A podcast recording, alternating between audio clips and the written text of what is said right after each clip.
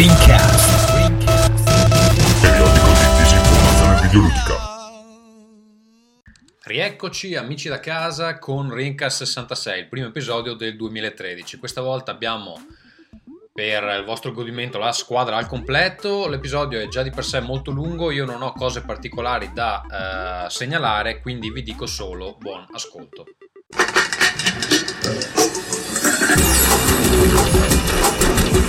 Rincast presenta Nerdcore. Amici da casa, benvenuti. Questo è Rincast 66. Con me questa sera il signor Michele, Ciao! Alessandro Preda, Ciao a tutti. Vincenzo Aversa, Buonasera, amici. Ferruccio nascosto che sta cantando la nina nanna a Dante, quindi non risponderà. E eh, poi il sottoscritto Tommaso Benetti a cagazzo. Partiamo con la notizia più bella che abbiamo ricevuto dall'inizio dell'anno, e cioè che finalmente Rincast ha vinto qualcosa. Anzi, non vorrei dire Rincast, vorrei dire Ferruccio, Vito, Michele e Alessandro hanno vinto cosa? Alessandro, vuoi dircelo tu? Allora, Ferruccio possiamo anche cacciarlo perché non ho visto nessuno che abbia speso una parola in suo onore. eh. A livello Una di- parola hanno, scri- hanno scritto tutti quanti. Allora, ricordiamo agli ascoltatori che un anno fa io iniziai ad essere presente nelle puntate di Rincast per risolvere questo podcast che negli indici di gradimento di TFP era precipitata all'ultimo posto. Ma a te cosa Eh, ti ha spinto su- Alessandro a partecipare? Superato anche, superato anche da podcast che non esistevano più da almeno 4 anni. Ehm, Da- anche dalle previsioni Tommaso, Tommaso ricordiamo, era diffidente, era diffidente, diceva che ehm, il, il mio ingresso non avrebbe sortito alcun effetto, che era un po' una cura monti. E in effetti quest'anno abbiamo vinto, siamo arrivati i primi. Tra l'altro, nonostante il tentativo di Tommaso di mandare tutto in vacca, facendo p- votare chiunque e sua sorella per, per invalidare il, il concorsone, nonostante questo, quindi- distacco, e tutti i voti di quelli che si erano iscritti apposta, abbiamo vinto lo stesso. E i commenti erano in genere voto Rincast perché mi fanno molto ridere Vito, Michele e Alessandro e anche Gatsu, ma non volontariamente. Esatto, esatto. Pa- a quanto pare il modo in cui io capisco il sarcasmo è quello che fa ridere la gente, ma non, eh, non io personalmente. No, no, guarda, guarda, c'è veramente, c'è, c'è qualcuno che ha scritto invece vi seguo per ricevere informazioni su Darksider 2. Credo di aver letto. sì, sì, qualcuno l'ha scritto. eh. Mi hanno anche chiesto di parlare di Argul's Tomb, ma non ne parlerò oggi purtroppo. Però ho sentito Vito che tu te lo vuoi comprare Darksiders 2, vero? Che voglio comprare io? Ah, Darksider 2, sì, sì, sto aspettando adesso una versione, volevo prenderlo su Wii U. Anche se ho letto un po' che scatticchia, però quando scende a poco, visto che su PC lo prenderei a due lire. Quindi ne, ne- ne parleremo ancora. Comunque, quello che è importante da dire di questa votazione è che abbiamo preso il doppio dei voti di Whiskast e il triplo di Outcast. Quindi, cari amici degli altri podcast, e poi c'è tutta una lista lì di plebei che hanno preso uno o due voti a testa. No, io voglio Quello che- dire una cosa, però, per evitare problemi l'anno prossimo, eh, iscrivetevi adesso su TFP con calma, scrivete un po' di minchiate, un po' dappertutto in play, così in modo che l'anno prossimo non, non non ci si sia vede che la iscritti polemica del post count. Sì, perché quest'anno c'è stato, eh no, Magazzo ha portato gli amici. Accumulatemi una trentina, trentacinquina di post di minchiate in cui magari Esatto. scrivete che avete, avete giocato i giochi su YouTube e poi mi votate l'anno prossimo. Invece la verità è che noi abbiamo un audience che risponde, che- a cui piacciamo, che ci vuole bene e che si iscrive apposta sui forum per votarci e la gente lì ha detto eh no ma questi sono come i voti comprati dal PDL eccetera. Solo perché si che- chiamavano tutti De Benetti questi iscritti. Cioè, io non, non so perché.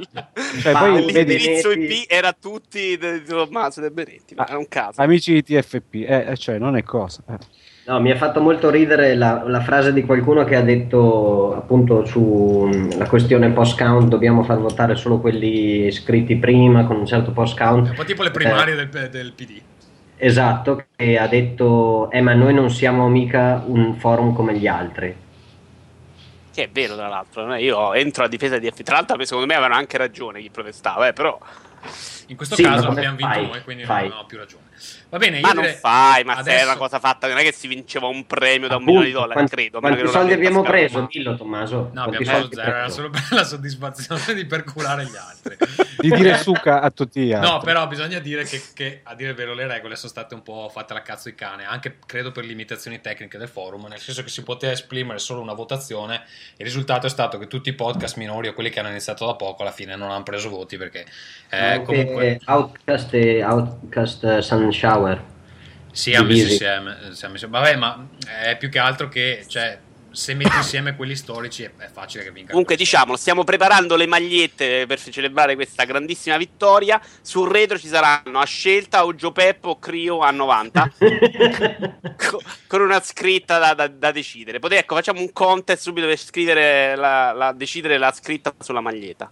Che deve essere di offesa a Gio Peppo o Crio. Va bene, ehm, detto questo, cos'altro di importante c'è da comunicare? C'è da comunicare che io sto bevendo una- un ottimo drink di mia invenzione, cioè Sambuca più tequila e peperoncino, ve lo raccomando soprattutto se fate degli shot, a me fa venire il singhiozzo se lo butto giù come uno shot. E eh, soprattutto, Vito, cosa ne pensi della bellissima puntata di Natale che abbiamo fatto solo io e Michele in segno di protesta eh, verso eh, la tua politica? Ed è Eh. fatto 25 minuti di LA Noir. Cioè, veramente, Tommaso, ti devi fidare del nostro giudizio. Cioè, che è chiaramente sei uno che non capisce un cazzo di podcast. No, ti devi un attimino fidare. Cioè, hai registrato podcast per tre anni con quattro ascoltatori e adesso finiscila. Fidati quando uno ti dice non ne parlare, non ne parlare, no? Vabbè, No. io voglio. Michele, eh, difendimi, non so, di qualcosa tu. Io mi sono divertito un casino, ho conosciuto la professoressa d'inglese di Tommaso, quindi sono a posto così. Esatto, la professoressa Maiala d'inglese. Che, che era una persona carissima fino a questo momento. Sì, però purtroppo. Fino a 10 secondi fa eravamo tutti amici, Secondo- penso. Adesso purtroppo non sarà mai più mia amica. Comunque. ehm, direi di proseguire con la puntata in attesa che Ferruccio decida eh, se partecipare o meno. E ehm, partiamo con la eh, prima news, che non so nemmeno se vale la pena commentare. Comunque, visto che l'abbiamo scritta qui, diciamola, cioè che eh, uno degli sviluppatori di Valve si è lasciato scappare in maniera ehm, volontaria o meno che effettivamente sto Steambox esiste e l'ha confermato a eh, un sito eh, tedesco. Eh, ora vari siti in inglese hanno riportato la news, io il tedesco non lo conosco, chi è che dico che parla tedesco? Io Michele? lo capisco un po'. Michele. Ecco, tu hai avuto modo di vedere la news originale? Eh, no, no, no, no, ancora non sono ai- a quei livelli. Ho guardato le- i link che abbiamo in scaletta sulla, sulla notizia. A parte che una cosa della notizia è che comunque Steam è intenzionato a eh, farlo vedere quest'anno e One of These Year Gaming Expos potrebbe voler dire eh, sia le tre che anche la GDC, insomma non sappiamo bene quando, però eh, il discorso è che lo sviluppo di una console richiede tempo, nonostante Steam si sia portato avanti facendo ehm, big picture e eh, presumibilmente testando questa piattaforma già da parecchio tempo, portando ad esempio il client di Steam su altre piattaforme, Mac prima e Linux poi, adesso Linux dovrebbe essere in beta aperta, quindi disponibile a tutti. Il discorso è che eh, nessun altro eh, lo aveva mai detto e questo sembra proprio uno di quei leak eh, sinceri. Sì, allora, per- per che, dare- per dare eh, gli le- sia veramente scappato e eh, le, le ultime Attenzione, Ferruccio è di- con noi, eh? Vai. Ferruccio, ciao, ciao, buonasera. Buonasera. E Michele, scusa un attimo per dare le, le informazioni precise. Allora, il sito tedesco si chiama golem.de eh, e l'ingegnere è Ben Krasnov. Krasnov, esatto. E allora E lì- il discorso è eh, che non tanti si aspettavano il, ehm, comunque il fatto che sarebbe stata basata su, eh, su Linux. Questo per due, per due motivi. Eh, uno di ehm, appunto decisione di una piattaforma abbastanza stabile, perché comunque la console deve essere basata eh, su una piattaforma stabile e ci potrebbero essere problemi di eh, backporting di mh, appunto un sistema che si evolve molto velocemente come Linux e una tua piattaforma hardware che per quanto si sia ipotizzato eh, la possibilità di aggiungere slot in vari per aggiornamenti è comunque una cosa molto più stabile di un eh, sistema operativo per di più con sviluppo open source. La seconda cosa è che passare a Linux sembrerebbe proprio ad oggi tecnicamente che spinga lo sviluppo delle librerie grafiche OpenGL. Questo vuol dire convincere tutte quelle persone che sviluppano con eh, DNA e quindi con il supporto di DirectX rimanendo eh, quasi perfettamente compatibili in maniera immediata con PC e Xbox 360 di dirgli guarda che adesso passiamo a OpenGL. Scusa ingegnere, scusa, ma qual è il... ehm, cioè, le, le librerie DirectX sono ancora le più usate? Assolutamente Perché? sì, Perché? assolutamente sì. Per eh, una questione storica e per una questione di eh, seguito che si sta riducendo, ma c'è ancora da parte delle case produttrici di schede grafiche. Cioè, eh, storicamente le OpenGL erano nate come una libreria grafica per eh, applicazioni professionali 3D, mi puoi immaginare KTA o Autodesk Inventor, diciamo prodotti per il disegno tridimensionale, mentre DirectX erano eh, e sono specificatamente nate per il gioco, per lo sviluppatore e per il gioco. Con DNA si passati, mi sembra proprio con DNA, una piattaforma unica, cioè tu sviluppi con DirectX e non ti deve fregare se stai andando su Xbox o su PC. Questa è una cosa che Microsoft Sì. ha azzeccato. Infatti, E infatti eh, l'hanno, l'hanno buttata giù, cioè l'hanno deprecata, quindi... eh, Sì, Eh, adesso però c'è, tu che hai sviluppato con, eh, con DNA, con eh, XNA. Inc., eh, XNA, scusa, non DNA, hai visto eh, che una persona che ha sempre sviluppato con Windows come il tuo sviluppatore non si è trovata poi così male. No, no, no, no, ma infatti è, molto, è un sistema molto semplice, anche un ritardato come me riesce a capire più o meno cosa succede nel codice. Eh, Eh, provato a, svilu- a sviluppare con Xcode, quello Xcode mi pare che si chiami Sì, quello sì. di Mac. Ecco, vedi la differenza che c'è lì. Eh, per sì. passare con Steam eh, basato su Linux, eh, la soluzione nativa che non ti porta via risorse, appunto OpenGL, prevede di andare dagli sviluppatori e dirgli fate anche una versione per OpenGL, che alcuni fanno e altri dicono ma perché mi devo sbattere, tanto supporti anche il resto. Vabbè, in caso questa situazione cambierà, comunque eh, fra le news che sono leakate c'è anche che eh, probabilmente Valve rivelerà altro hardware nel 2013, eh, ci su NeoGAF parlano di controller o addirittura realtà virtuale, ma a questo punto direi che la realtà virtuale non gliene frega più un cazzo a nessuno. E eh, che eh, il, il reveal dovrebbe essere alle 3, alle 3 eh, ma potrebbe... Half-Life 3 eh, è esclusivo per Xbox 360 esatto, per chi ha seguito i nostri episodi eh, delle tre sicuramente negli si, ultimi 5 anni. si ricorderà questa eh, incredibile profezia Maya. Ehm, potrebbe essere che mostrano qualcosa anche alla GDC che mi pare è eh, a febbraio se non ricordo male Eh, però insomma mh, non, non ci sono eh, news precise a riguardo più o meno questo è quanto eh, quello che si sa eh, di Steambox quindi aspettiamo e rimaniamo ehm, in attesa invece eh, Vito hanno presentato ieri al CES di Las Vegas un sacco di cose Nvidia giusto? Sì, un sacco di cose. eh, beh, in realtà, guardate, parliamo prima dell'Nvidia Experience, che era una cosa che io già avevo provato in beta, che mi aveva fatto conoscere un amico, e che è una cosa molto semplice, che secondo me è vincentissima, ed è eh, il gioco ti riconosce il programmino, molto semplice, ti riconosce i giochi che hai nell'hard disk, che sono supportati, e eh, tramite degli algoritmi che mette a confronto tutte le persone che hanno il gioco... eh, non, non col- proprio tramite cara- gli algoritmi, però, eh, scusa Vito. Vai, vai, vai che poi ti... No, vai, vai che poi ti dico, scusa. Sì, ovviamente sto probabilmente dicendo una minchiata. Non, è che- non credo di aver letto neanche la news stamattina, come mi ricordavo. Comunque, dovrebbe mettere a confronto eh, tutte le persone che hanno un sistema simile al tuo con quel gioco e, e- consigliarti, eh, o, diciamo, come, come le, le- le- le opzioni eh, per farlo girare al meglio. Dimmi, Alessandro. Eh, cioè, quello che hai detto non è eh, semplicemente un algoritmo, loro si basano sulle esperienze di altri giocatori, quindi io mi immaginavo per ogni titolo i cinesini che provano su tutte le possibili eh, alternative hardware e combinazioni di piattaforme hardware il gioco per consigliarti il settaggio migliore. Pare che però funzioni. Tu l'hai provato? Ah, io l'ho, l'ho provato con Far Cry 3, sì, mi ha fatto modificare delle cose. Adesso non è che ci ho sbattuto tanto la testa, però mi fido di loro, ecco, piuttosto che chiedere a qualcuno che ne sa, tipo Teocrazia, che, che era l'esperto PC anche su Whiscast, perché non ne sa, insomma.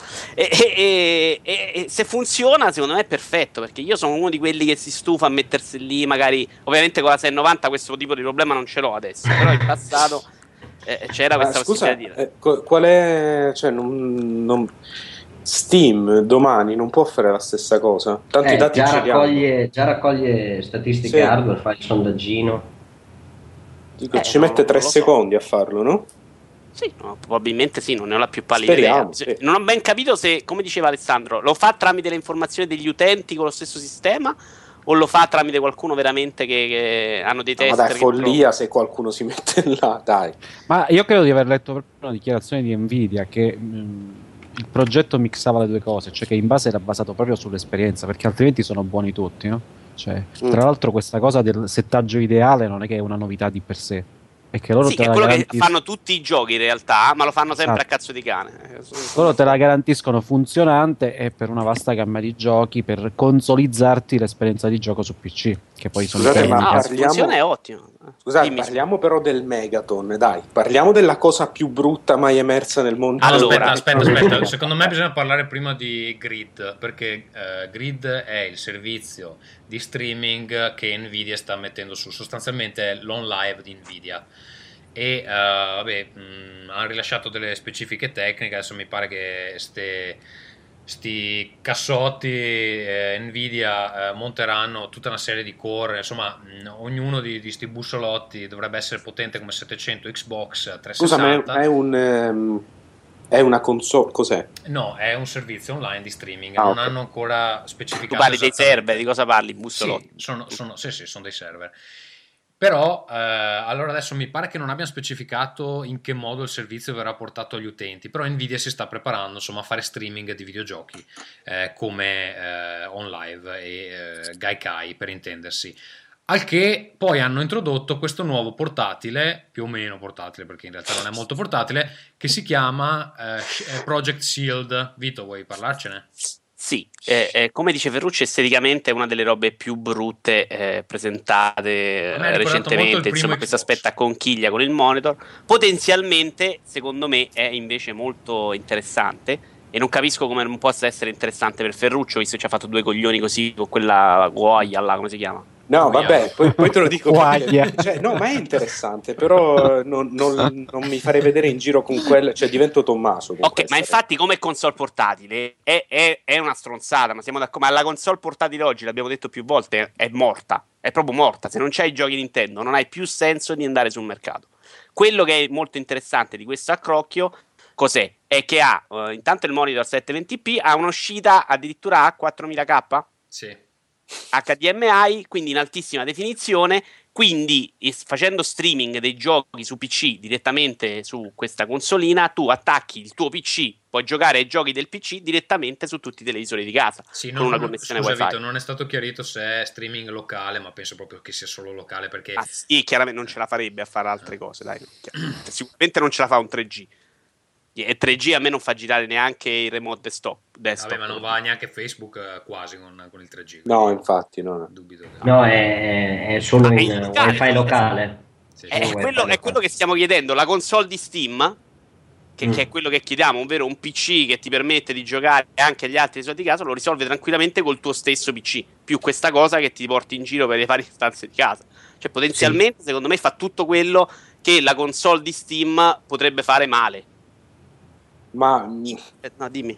ma c'è, c'ha il, c'ha il vantaggio sicuramente di, avere, di essere praticamente un controller con, un, eh, con uno schermo ficcato sopra. Quindi, dal punto di vista. secondo me è poco interessante. Cioè, la- il vantaggio no, è ma questa è la differenza- Ovvero vai in questa è la- bagno a giocare ai giochi. No, no, ma quella è la differenza, cioè questo ehm, quest- la cosa positiva è che appunto azzecchi questa cosa qui, c'è già il controller e quindi ci puoi, cioè la, l'azzecchi a una TV e ci puoi giocare. Che tra l'altro è un controller touch, quindi cioè, volendo puoi anche toccarlo, anche se mi pare scomodissimo per come... Sì, vabbè, saranno per funzioni secondarie perché comunque è un, È anche un telefono, un, un device Android. sì, è un device Android puro. Quindi loro Eh, dicono se vuoi giocare a dei giochini touch e non hai connessione Ora, o non problema, hai voglia di però- guardare la TV, lo, lo giochi Cioè, lì. La cosa interessante però è che secondo me è, in realtà questa cosa è proprio complementare a, a Uia secondo me. Perché se dal punto di vista di uno sviluppatore, dal punto di vista di uno sviluppatore, ci, ehm, se io facessi un gioco, ehm, se io volessi portare un gioco per, eh, per console, probabilmente, cioè non mi costerebbe assolutamente nulla se facessi una versione per Uia, farla anche per questa e viceversa. Perché è vero che si basa su Fai per- Integra lo fai 4. per, per, eh, il sistema Android. Come scusa? Il, il gioco lo fai per il sistema Android, dici l'ottimizzazione per pad. Sì.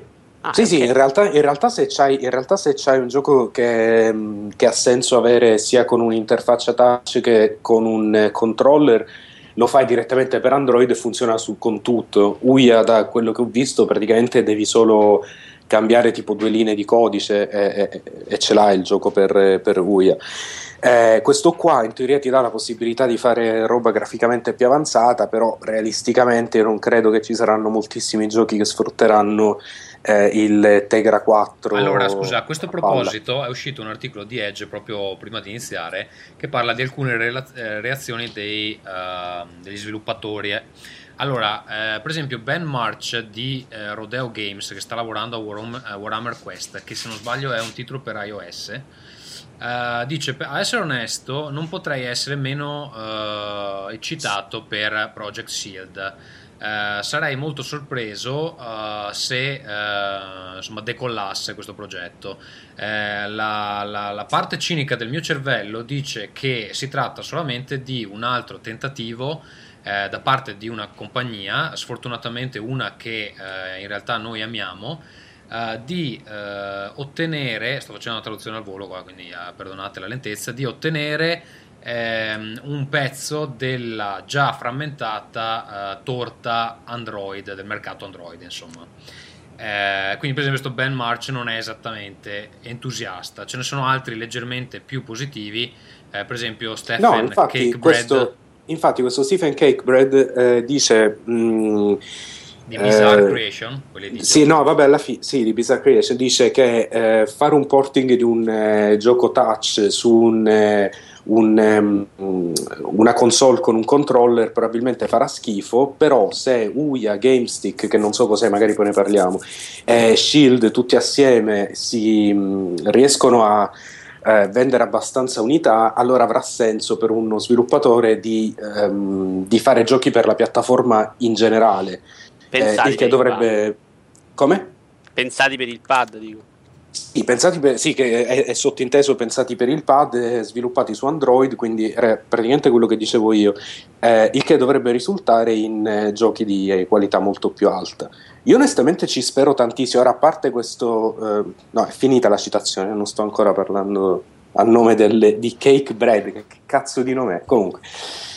Ehm, Pane torta in italiano sì. sarebbe. Fra l'altro, scusa, eh, questo lo dice Cinque Mani, quindi Ehm, dicevo, a parte questo, questo rutto che è eh, Nvidia Shield, che veramente raga, è una... Cioè, in confronto il primo, il primo DS era un capolavoro di design industriale.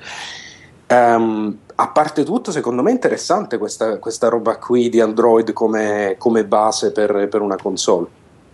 Cioè, mi sembra interessante più che altro per, per quanto, è, per quanto è aperta come Eh, piattaforma. ma non limitiamo solo ai giochi, parliamo anche di avere Android su un televisore, che non è cosa Peraltro, infatti, infatti, che vorrebbe dire praticamente avere un eh, media box, eh, insomma, un sacco di cose tutte in una, in, eh, in Ah, io devices ho- molto eh, recentemente faccio più cose, ci sono- magari devo cercare un'informazione su internet, faccio prima a cercarmela su iPad dove ho tutte le app con le informazioni a modino, con Flipboard, queste cose, piuttosto che fare le cose su PC, per dire.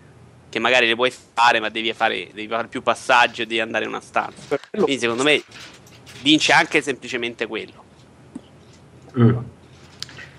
Vabbè, Vabbè, eh, Sì. Cioè, io volevo solo dire una cosa che, che, delle aziende che non facevano console stanno facendo console, cioè Nvidia non faceva console e questa sembra proprio, come cazzo lo vuoi chiamare, una console. Sai cosa? Perché Invece se- di, invece di stringersi il mercato, di ok, le console sono queste, lo sappiamo, eh, Microsoft, Nintendo Eh. e Sony, Microsoft, Nintendo e Sony, Microsoft, Nintendo e Sony, ci sono altri che entrano nel mercato. Michele, quindi o- sai qual è eh, il problema? Che secondo me Nvidia ha capito che non può continuare a vendere schede video sempre più potenti, nel senso che cioè, anche se le facesse probabilmente gli studi di sviluppo non le andrebbero dietro. Non so se hai visto vabbè, i demo di Unreal eh, Engine 4, cioè già giochi a quella qualità grafica sono veramente fuori di testa. è la, la- la casa di, la casa di Vincenzo è fatto con Unreal 4. Esatto.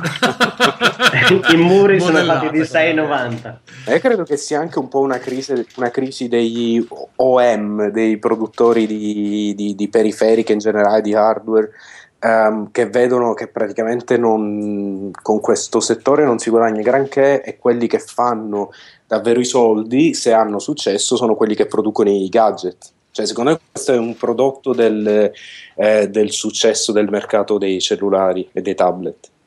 Mm, Secondo me Nvidia ha capito che a vendere software probabilmente ci fa più soldi che a vendere le schede che tanto la- o la gente non può permettersi o gli sviluppatori comunque non le sfrutterebbero.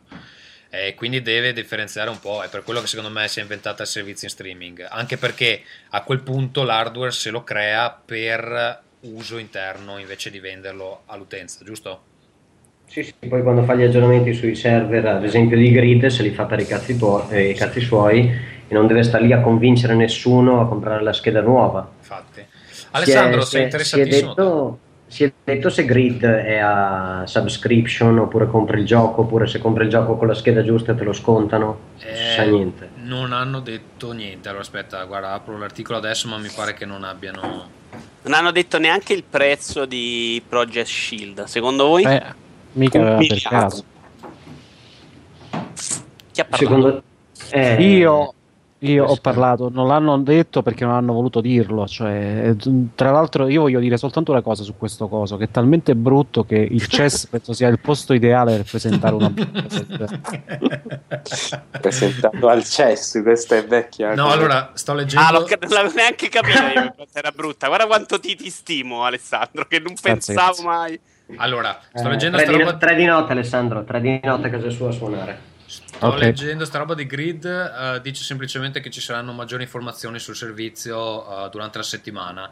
E, e che comunque ogni- ognuno di questi grid gaming system eh, monterà 240 GPU Nvidia. Quindi, sì, onestamente, probabilmente sperano che abbia successo in maniera da poter utilizzare l'hardware internamente senza doverlo vendere necessariamente. Comunque, scusa, tornando a quello che, che ci si chiedeva, prezzo? Perché secondo me costerà un fottio sta, sta, No, sto cesso. no, no, secondo me aspettano le reazioni un po' anche per decidere il prezzo. Un po' State come- parlando incredibilmente, secondo me, di due cose diverse e vi state Eh. rispondendo. Questo è magnifico, secondo È me. come se, cioè, se ci eliminiamo a vicenda non cambia niente per il podcast. Tommaso sta parlando di grid e credo che Ferruccio stia facendo la domanda su Project Shield. Sì, sì, Sbaglio? sì, esatto. No, no, è così, è proprio così. Solo che Ferruccio è indietro di un 10 minuti.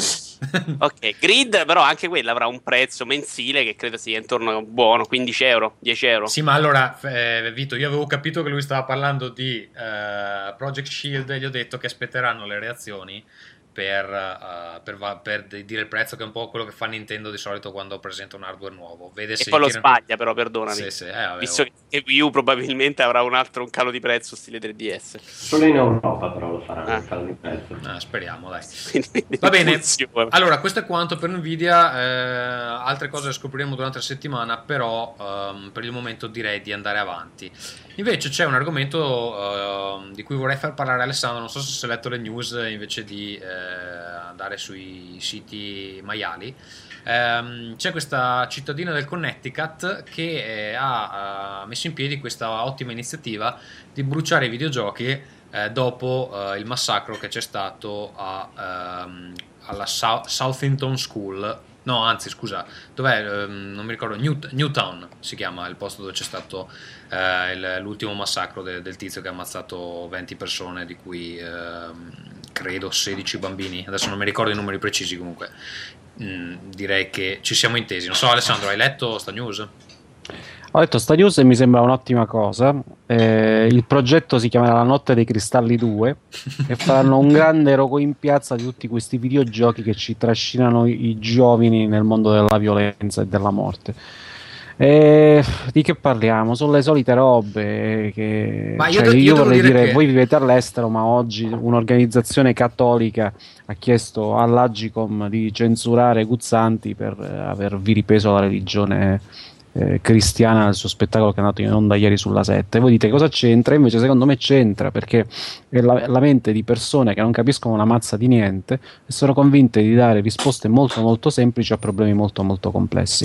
E siccome il discorso che facciamo sempre negli Stati Uniti, la violenza, le armi, eccetera, è difficile farla entrare in queste teste di cazzo di gente che abita in mezzo a bucolo di culolandia eh, nel cuore degli Stati Uniti, perché un, un tizio di New York che ti scrive o di Chicago, o di San Francisco, di Los Angeles no, te lo dicono. Ehm, se ti dice questo- queste cazzate non lo trovi. Eh, trovi questi, questi tizi con quattro menti che vanno in giro nel pick up come un telefilm degli anni 70 e si ti accoppiano che fra parenti. si accoppiano con la cugina che si chiama sempre Mary Ann o Susie Ann, qualcosa Ann sempre, e hanno la camicia di flanella, eh, fi- anzi l'hanno portata, Beh, fino a quando, contro la camicia di flanella. l'hanno portata fino a quando è uscita la moda grunge. Quando è uscita la moda grunge hanno capito che era una roba da giovani e quindi sono vestiti con la camicia nei pantaloni. tranquilli. Quando poi è morto Cobain, sono spariti i Pearl Jam, eccetera, sono tornati di nuovo con le camicie di flanella fuori dai pantaloni.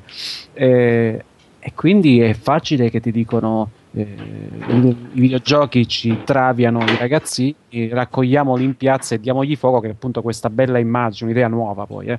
Era, era giusto dal tempo... dal- No, da- no, ma io infatti vorrei ricordare che... Comunque, che- scusa, no, vorrei fermare un attimo perché Sì. il, Connect- il Connecticut è tipo a 200 km da New York, eh, non è che stiamo parlando proprio Sì, del vabbè. Texas. Non è, mica la stessa cosa, Tommaso. Io sono Ok. stato in giro, ho, visto un bel pezzo di Stati Uniti, eh, e tra Chicago e, e le, il- le camp- le campagne, i paesini del Wisconsin, eh, dove ho in giro un po' di parenti che sono a pochi chilometri da Chicago, c'è un mondo di differenza. C'è lo stesso mondo di differenza che c'è tra una montagna, un paesino sperduto sulla Sila e casa mia nel cuore di Cosenza. Ehm, nel cuore di Cosenza, nel- eh, nella metropoli. nel cuore di cos'è. E quindi, insomma, il problema ma è sempre lo stesso, ma voglio dire, voglio dire, sembra facile come abbiamo fatto prendere in giro i cicciobombi dei Tech Dead che abitano eh, nel cuore di qualche nel cuore, abitano in qualche paesino degli Stati Uniti e che se la prendono i videogiochi. Io vorrei soltanto ricordare che non più tardi di una settimana fa, dieci giorni fa, su, su il giornale.it hanno pubblicato un articolo delirante in cui si indicavano i videogiochi nei responsabili di quello che era successo, non nel fatto che il tizio aveva ah, delle armi automatiche a portata di mano comprate da una madre che era demente quanto lui. Giuliano Ferrara, il- Giuliano Ferrara ha dato la colpa all'aborto di queste vero, è cose. vero, non, non- non- dico, non c'è limite al peggio. Io vorrei, Insopportabile, cazzo. vorrei Chiunque, anche- da- chiunque dà la colpa a qualunque cosa. Guarda, questo tema del- del- del- dei videogiochi che poi bisogna difenderli, sappiamo ci sono stati i movimenti, quello di Fucito, per carità, eh, sono cose incommiabili, magari servono anche perché nessuno difende poi questo medium. Mm, dicevamo con l'amico Ivan Fulco anni fa, ci sono organizzazioni di qualsiasi cosa in Italia, anche dei pescatori che vanno a pescare eh, nei laghi d'altura eh, sulle Alpi, hanno un loro sindacato, hanno una loro organizzazione, i videogiocatori non ce l'hanno e quindi tutti si C'è sentono liberi spa- c'è la di spalare lasciamo Scusa, stare, scusa, cioè, di, di spalare merda sul nostro hobby. Quindi servono anche queste cose. Però è un discorso che ormai io non riesco nemmeno più a reggere perché sono talmente stanco di queste cose che escono fuori ciclicamente con i paragoni con la musica rock è stata la stessa cosa con i fumetti la situazione degli innocenti scritta da co- cioè mi sono sinceramente rotto i coglioni. Volete bruciare i videogiochi volete sp- compra- spendere dei soldi per- a 50 dollari l'uno per arricchire un GameStop e bruciare i videogiochi in piazza? Fatelo e che cazzo dai No, ma divertitevi erano, erano tipo le mamme che portavano i videogiochi dei figli per farli bruciare. Questa era la, la Eh, cosa. eh, beh, lo, face- lo Se facessero, ah, sono bruciassero anche, io, bruciassero io anche direi i figli, sì. bruciassero anche i figli. facciamo- no, i figli no, non va bene. Eh, eh, no, eh, come no? Sì, se, se li bruci i figli figli, no, poi non sparano a nessuno. Scusami, eh, facciamo prima. Eh. Tipo, No, No, cioè, posso dare un, un comunque- suggerimento ai nostri amici psicopatici che ci ascoltano? Perché ce ne sarà qualcuno di matti. La prossima volta che commettete un atto efferato, perché purtroppo queste cose non so per quale motivo continueranno a succedere, ad esempio qualcuno sta trapanando il cranio di qualcun altro. Ah, ero io che stavo abitando la sedia, scusate. Ma- ti pare il momento. La precarietà del posto non solo di lavoro ma di dove ti siedi. Carpenteria, carpenteria in diretta, vai. Carpenteria su Rincast è se per favore la prossima persona che commette un atto efferato, anche non so, zio Michele, dice che l'ha fatto perché gliel'ha suggerito Giuliano Ferrara. sì, sì. Sì, ma tanto non serve comunque, Michele. Cioè, voglio dire, il pazzo Breivik, come, come diavolo si chiama? Il tizio vicino di casa di Tommaso che ha ammazzato tutta quella. Eh, cioè, ha detto che era eh, cristiano, che era attaccato alle cose. Che gli piaceva la musica destra, classica. Gli Eh, piaceva la eh, musica eh, classica, nessuno minchia ha detto Wagner, eh, proibiamolo immediatamente perché ci travi. Sono andati a vedere che aveva giocato sul cellulare al cazzo di giochino di merda Vabbè. come Anche Sì, guarda, se- se secondo quello me- che ti per- insegna a però- lanciare le Sì, scusate, ci stiamo accavallando. No, dicevo, secondo me è importante anche ricordare che eh, questa è, secondo me ormai è chiaro che questo è un, eh, cioè un meccanismo che c'è chiaramente nelle società in ogni tempo. Ehm, si possono trovare delle- delle, mh, degli scritti di, non mi ricordo di chi ora, non vorrei, non vorrei dire una cazzata, ma tipo di Socrate che diceva che la- i testi scritti fuorviavano i giovani perché eh, i racconti orali avevano- erano tutta un'altra cosa, erano bellissimi, mentre invece la parola scritta portava all'indolenza e alla pigrizia. Cioè, eh, ci sono state proteste contro i romanzi, quando il romanzo è nato, eh, qualche centinaio d'anni fa, i romanzi erano visti come, eh, come robetta che distraeva e non... ehm, Allora, Ferruccio, per supportare la tua tesi, vorrei citare appunto uno psicologo texano che ha risposto a sta iniziativa, che tra l'altro se leggete anche l'articolo, io ho visto eh, l'articolo su Polygon.com, ehm, comunque pare che cioè, non è che è stato organizzato da dei repubblicani vestiti da membri del Ku Klux Klan che innalzano eh, le pistole al cielo e sacrificano eh, i loro primigeniti eh, con un colpo alla testa per eh, far vedere che le pistole non fanno male. È stato organizzato da un sindaco che eh, crede, cioè voleva incoraggiare la discussione dei genitori con i bambini eh, riguardo i videogiochi violenti. Bel modo di incoraggiare, eh? Però, eh, insomma, Sì, mh, è più o meno quello che ha detto, credo, Hitler quando fece bruciare tutti i libri. eh. Esatto. Credo, credo che lì che la, la piazza giustificazione fosse noi. volevo incoraggiare la discussione.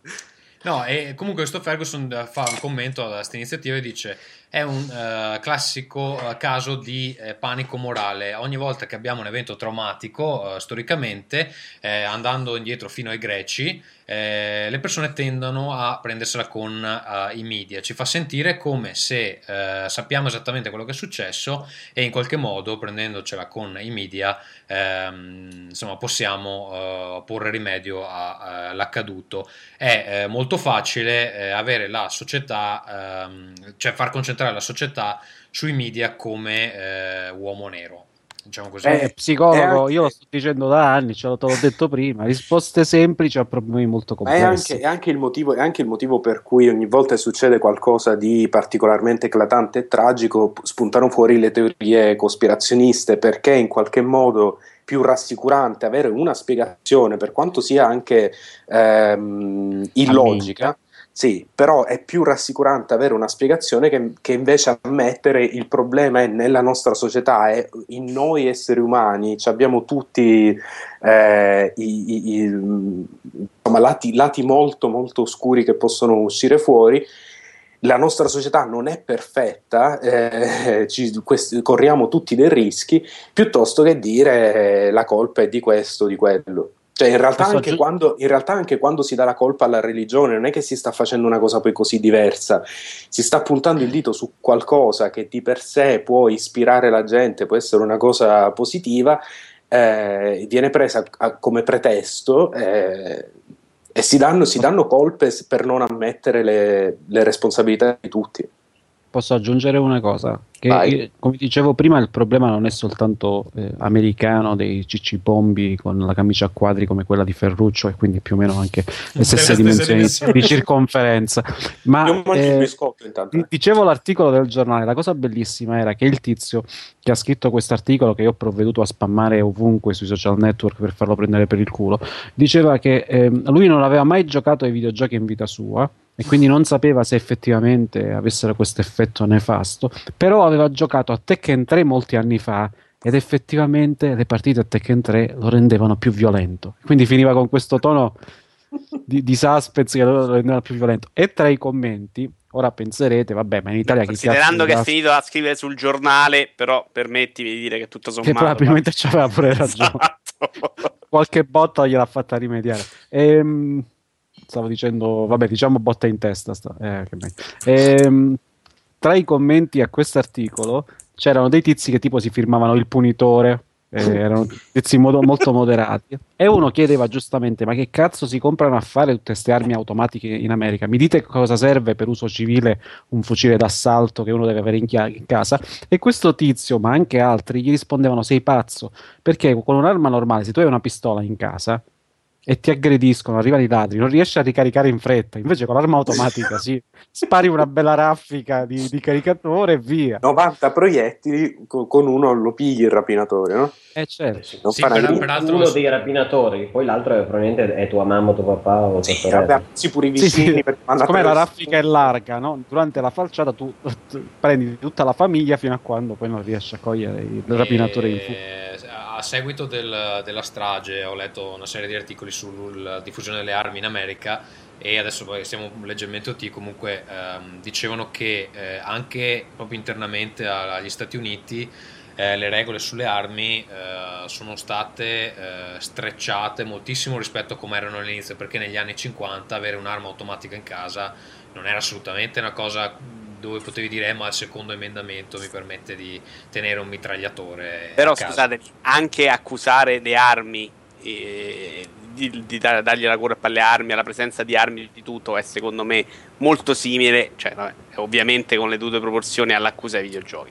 Che fondamentalmente Sì, sì, io infatti sai ho, cos'è ho- fatto? ho Implica- ucciso un mio amico con una cartuccia GBA. sai, sai, sai, Vito se No, c'hai non hai capito. Il discorso è: non è vero che avere arma eh, automaticamente porta a fare la strage. Non è No, neanche però- quello il problema. no però magari non No, uccidi ma è la, 22 cu- è la cultura delle armi e del loro uso il problema, scusa, non è scusa. l'arma di per sé. Scusa, Vito, Perché se voi avete visto, sc- scusami Ferro, Ferro, Prego. se avete visto Bowling a Columbine anni fa, lì si dimostra, cioè si, si spiegava come in Canada ci sia una presenza di armi pro capite, anche se sono quasi tutte armi da caccia, che comunque è alta quanto gli Stati Uniti. Però di gente che sbrocca e va ad ammazzare i bambini nelle scuole o fa stragi come quella di Columbine non ce ne sono, non ne C'è avvengono. anche, c'è anche da dire una cosa: che se tu vai a fare. E quindi scu- Ah, scusami, il concetto di base era che era la cultura delle armi. Io però so soltanto che in Inghilterra, dopo l'ultimo massacro che ci fu anni fa in una scuola, una situazione simile, proibirono la vendita ai privati delle armi automatiche e massacri di questo tipo non ce ne sono più. È vero che non c'è una, eh, un legame diretto, perché non tutti quelli, e ce ne sono milioni di americani che hanno fucili in casa, compiono stra- delle stragi o vanno ad ammazzare la gente. Però è anche vero che se tu dei mezzi per fare queste cose li lasci alla portata di chiunque, il che eh, chiunque significa davvero chiunque, eh, eh, rendi molto più facile che situazioni di questo tipo poi si verifichino C'è anche, da dire, c'è anche da dire che se eh, sbrocchi e vai eh, a sparare in giro con una rivoltella, probabilmente non ammazzi 22 persone, eh, ne, eh, ne ammazzi 10. 10, che c'è sempre una tragedia, però una tragedia di portata diversa. Quindi il problema è anche quello. Secondo sì, me ma se in America ti danno una pistola, se vai ad aprire un conto in banca giusto Eh, per infatti. Bowling a Columbine e ti regalano un fucile, cioè non è normale. è proprio la cultura di, fa- di base che è sbagliata. Comunque- perché cazzo devi regalare un fucile? Per chiudere, volevo dire che la Finlandia è il secondo paese del mondo per diffusione di armi. Eh, dopo gli Sì, Stati ma Uniti. che armi sono? Da cazza? Sì, sì, Da so- cazzo. vabbè, sono armi che sono fucili comunque, cioè sono fucili per tirar giù eh, le renne, però se, li spari, fa- se spari a una persona gli fai male, insomma. Comunque sì, se effettivamente... spari a una persona gli fai male, io chiuderei su questa dichiarazione, ragazzi. Sì, anche perché stiamo cominciando a riderne e purtroppo non è, non è ancora tempo, secondo me. Dai, Va bene, andiamo sì. avanti. Allora, mh, continuiamo con una segnalazione di Michele del primo videogioco nordcoreano. Talmente frustrante che permette a Che a Tommaso non- nea- neanche di avviarsi. A me non partiva neanche. Eh, Michele, come hai trovato questo incredibile esempio di game design?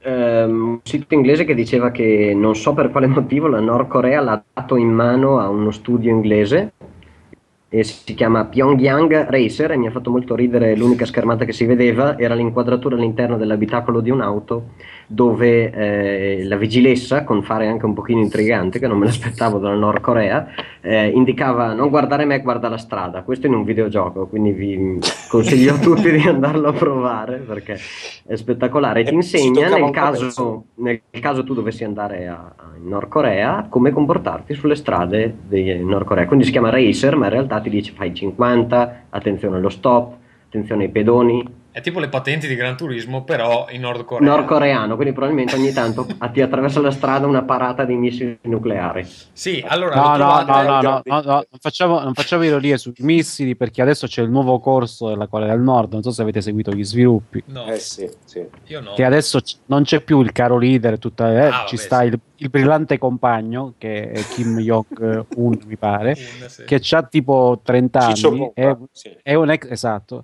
è un ex appassionato di manga e anime e ha fatto fare un mega concertone di Capodanno con tipo 300, 300 euro che erano il budget stanziato dallo Stato per il concerto di Capodanno. E quindi lui ha, ha detto che non vuole mettere da parte la politica di, di missili contro il resto del mondo e mettersi a sviluppare videogiochi di, di- di scuola guida e- No, però, sì, però No, no, no, cioè, l'ultima, l'ultima cosa, l'ultima cosa no, è inventato, però è- il resto è vero. Politica di Eh, disarmo perché lui è un videogiocatore dentro, quindi o ammazzerà qualcuno pure lui con un fucile automatico oppure lo vedremo. O è convinto che, che i videogiochi funzionino in questo senso e quindi vuole autodistruggerci dall'interno. ha rovinato il sequel di Homefront, penso adesso con questa dichiarazione. Va bene, comunque, se volete giocare a Pyongyang Racer lo, trove- lo trovate a www.pyongyang.racer.co.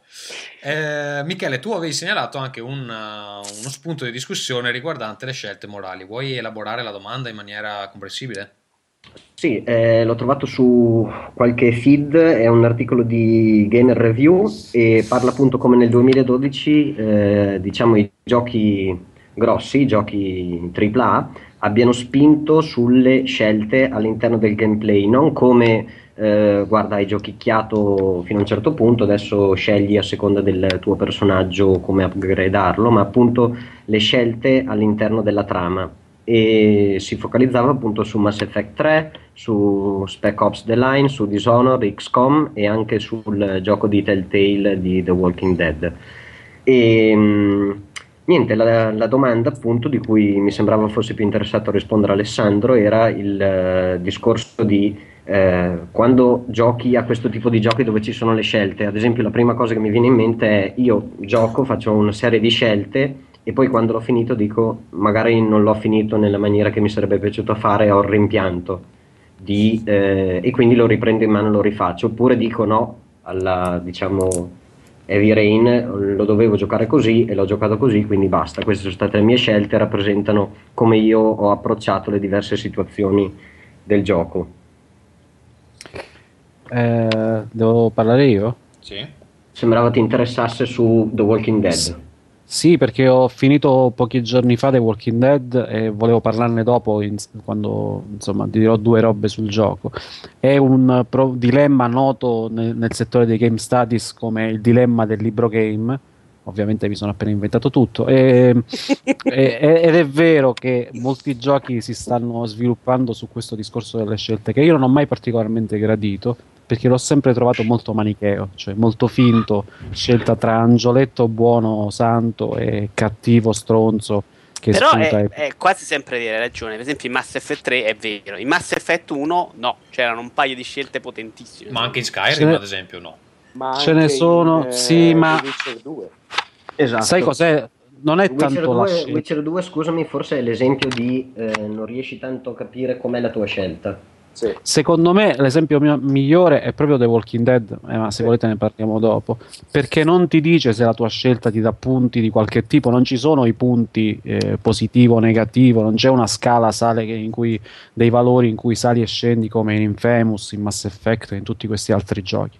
Semplicemente devi compiere delle scelte, se siano gius- scelte giuste o sbagliate, eh, non te lo dice nessuno, lo devi scoprire tu, che secondo me è la cosa più intelligente da fare, perché No, no, nella sono vita reale... ma infatti in Mass quando Effect 1 avevi adotti- un paio di queste scelte che ti, ti portavano in Però diversi. c'era la, eh, sì, però c'era, eh, le scelte erano rosse e blu se tu ti ricordi sul menu. Quindi te lo No, diceva. io non parlo di tutto il gioco, sì, parlo di un paio di scelte proprio a livello della trama. Un certo Ah, punto sì, sì, sì, sì, ok, ok, ok. Una decisione che influiva poi sulla trama. Sì, quello sì. Però tutto il resto del gioco era sviluppato. Sì, sì. Scelta blu buona, scelta rossa Però cattiva. scusate, non mi sembra, a me non sembra tanto una cosa di quest'anno, mi sembra più che altro un, ehm, un ah, trend un- da qualche anno. non un trend so. da- di questa generazione che sta, sta producendo, secondo me, cioè io vedo l'evoluzione qua. Si sta evolvendo.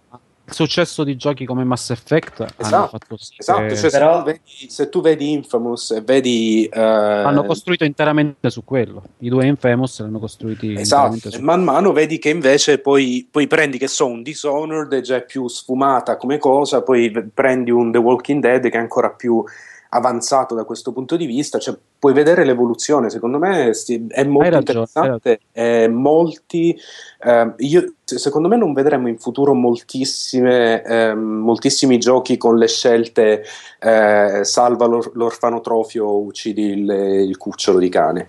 Cioè, secondo me non, non ci saranno. mh, ci saranno meno, meno situazioni manichee mh, da questo punto di vista. Secondo me, i game designer che ci sono oggi sono. cioè, l'influenza di The Walking Dead sarà gigantesca perché, perché è il primo gioco che dimostra come farlo bene da quel punto di vista. Eh, lo so, però serve anche gente che sa scrivere eh, storie ed è qualcosa che ai videogiochi secondo me non è arrivato ancora completamente No. eh, all'attenzione. Cioè, per Ma, fare be- bei videogiochi una bella storia bisogna prendere gente Per che bella scrivere. storia. Cioè, Volevo finché dire, sono- non cominciano a pagare i professionisti per scrivere queste storie si farà fatica. Ma lo sai che non è solo quello il problema, Vito. Io sono assolutamente d'accordo sul discorso della storia e di The Walking Dead, di cui, ripeto, parleremo magari dopo eh, nelle nella sezione delle recensioni. Cioè, la cosa che ti colpisce è che è una storia che ti tiene lì, che ti piace, che la segui, anche se poi il gioco dal punto di vista ludico, ludico non ha praticamente niente. È un libro gioco, è un'avventura talmente facile che è la storia che ti tiene, il fatto delle scelte, eccetera. Però eh, il, discorso che non tirino dentro nomi famosi, eccetera, non è vero perché se tu vedi è pieno di videogiochi hanno, per sviluppare i quali hanno coinvolto scrittori famosi, autori, eccetera. È che non è proprio semplice scrivere un videogioco, non è strutturato come sappiamo come gli altri media. Quindi anche se tu chi- chiami lo sceneggiatore di Hollywood, non, non ti viene fuori una roba necessariamente che ti tiene lì, che funziona. Sai, sai cosa, E- Alessandro? e, e Il quindi è molto particolare. Scusami, Telltale, pur in un percorso in, in cui a successi come questo ha alternato ciofeche come Jurassic Park, titoli così così come Ritorno al futuro, eccetera. Ha comunque una sua storia fatta di gente che veniva da un settore eh, diverso dell'intrattenimento perché facevano videogiochi, ma facevano videogiochi di ridere, visto che erano quasi tutti eh, tizi che venivano eh, da Lucas, e che però era gente che sapeva scrivere. Eh, ognuno ha curato un episodio del serial, quindi si è concentrato su quello, della, scusate, del- della serie di videogiochi. Ciascuno dei cinque episodi mi pare ha un autore diverso. Comunque eh, un regista. ci sono almeno, sì, ma sono almeno tre o quattro autori principali diversi. E quindi funziona, non ha sbavature come storia, cioè che è una cosa incredibile. È una delle poche volte, forse l'unica, in cui vedi un gioco che ti fa, compi- fa compiere delle scelte radicali e non ci sono delle situazioni ridicole Eh, in cui qualcuno ti, ti dice sai- tu, tu- sì. Sì, No, volevo solo il- dire che tu magari dici una cosa e e quello ti risponde con la, faccia da cretino perché comunque doveva rispondere per forza di cose in quel modo, qualunque cosa tu dicessi. Ma sai qual, è Però- il motivo, sai qual è il motivo per cui, per cui Walking Dead riesce in questo e molti altri giochi non ci riescono? È che nonostante, cioè tu puoi avere pure il grande scrittore, il problema è che eh, se tu, ehm, cioè dipende da dove cominci. Se tu il gioco lo cominci a sviluppare, lo cominci a eh, progettare partendo dal gameplay, tu avrai una progressione, una scansione dei livelli che è data anche la lunghezza dei livelli, anche semplicemente cosa si fa nel gioco, risponderà a certe logiche che non sono quelle di una buona storia. Risponderà alle È logiche del, del gameplay. Se tu, se tu sviluppi un gioco tutto basato, tutto a partire sto- de- dalla storia, a quel punto puoi avere un, eh, un arco narrativo ben preciso in cui succedono cose con la giusta tempistica, quindi ogni due ore di gioco succede qualcosa di fondamentale, eh, ogni mezz'ora succede qualcosa che comunque riaccende l'interesse. E la, la storia si costruisce così, però quella è Ma un. quello- soprattutto, scusami, eh, Sì. do- dove, dove è più stato più facile Walking Dead è il fatto che la storia, È il nonostante gioco. il, giocatore scelga, Ah. va per cazzi suoi.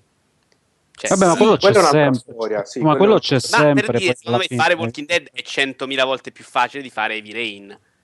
Cioè, la, la- Eh, è- ma la cosa cadi in sorprende- tradizione è vero. facendo- È vero, ma la cosa sorprendente è che, Heavy- sorprendente è che Heavy Rain è esattamente il gioco. È uscita oggi un'intervista eh, rilasciata a- alla Red Bull, alla... Sì, cioè a- hanno pubblicato sul sito della Red Bull un'intervista ai tipi di Telltale. Gentissimo. mi fa ridere perché Comunque, Sì. Qual è la connessione fra le due entità? Assolutamente nessuno, per questo mi faceva ridere, perché sembrava stessi buttando lì una pubblicità, il product placement, il product placement della, della Eh, Red magari Bull. se la Red Bull ci vuole dare dei soldi. Tra l'altro, leggo in questo momento che The Walking Dead, tutta la serie, ha venduto 8,5 milioni di copie. Grande. Esatto, e se tu vai a leggere l'intervista da cui eh, è estrapolata questa notizia, perché mi pare che abbiano comunicato il dato nella stessa, nella stessa intervista, o comunque l'hanno fatto, loro dicevano che il gioco eh, al quale si sono ispirati maggiormente per sviluppare la storia, eh, quindi con le scelte, eccetera, è stato Heavy Rain. E io non l'avrei mai detto perché ovviamente è sviluppato in modo diverso il gioco.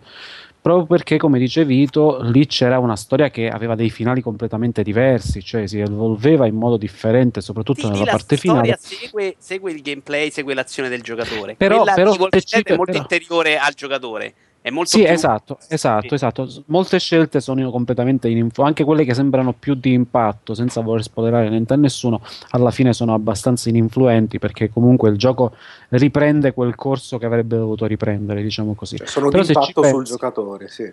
sono di impatto sul giocatore, però se ci pensi in Heavy Rain succedeva esattamente questo. Tu ti trovavi ad affrontare delle scelte eh, e nessuno ti diceva se quelle scelte fossero giuste o sbagliate, che poi è il concetto che dicevamo alla base, secondo me, del successo, oltre ad altri elementi di cui magari parliamo dopo, di The Walking Dead. Ti, dove- ti dicevano tagliati il dito o non tagliati il dito, penso che lo possiamo dire. Salva, salva qualcuno o esci fuori salva qualcuno e, esatto, e esatto. Vai- esatto e tu nessuno ti diceva se era giusto o sbagliato tu dovevi decidere se per salvare tuo figlio quella roba era giusta o sbagliata ed è esattamente il tipo di scelte eh, di fronte alle quali ti piazza The Walking Dead in continuazione dal primo all'ultimo minuto Anzi, ce n'è una che perché certo ora sto pensando è praticamente nero. uguale. Quindi Mm. una Eh scelta sì, se ci, se ci pensi, se ci pensi, io proprio mentre ci giocavo dicevo, ah ma sai, giochi così Heavy Rain, invece se poi ci pensi, eh, alla fine si quadra la cosa. Loro hanno No, scritto... parlo proprio di quella scena lì, c'è la stessa scelta che Eh, lo so, lo so. Più o meno, sì, sì.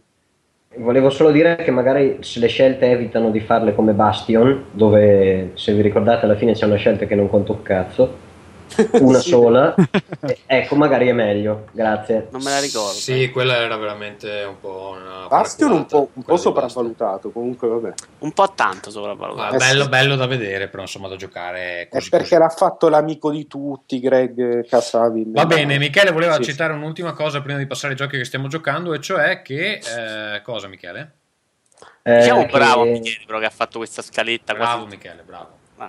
Grazie. ci hanno dato solo E 100 euro. hanno su Major Nelson hanno messo un, um, sul sito di Major Nelson che è praticamente il portavoce di Xbox eh, Xbox.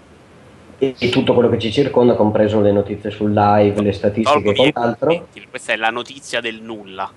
Mm, va bene niente hanno messo un countdown alle 3 e potrebbe, darsi Potrebbe, che potrebbe sia essere di Kinect 2 pure. Non, non ad è che potrebbe essere la paura. Io avevo detto a Michele di toglierla, però non mi ha ascoltato. Comunque volevo fa niente dire- Tommaso Micazzi avevo scritto. Volevo, volevo ringraziare, volevo ringraziare pubblicamente Michele perché quando mi è venuto a trovare mi ha portato.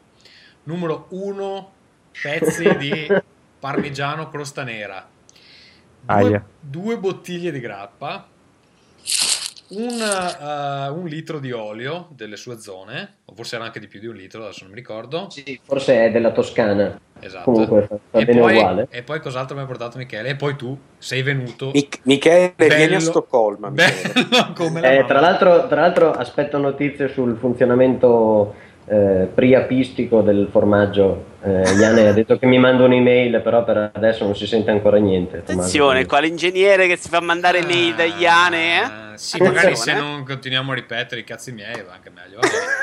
Ehm, Letteralmente. Poi. esatto. Quali, sarebbero i cazzi tuoi? no?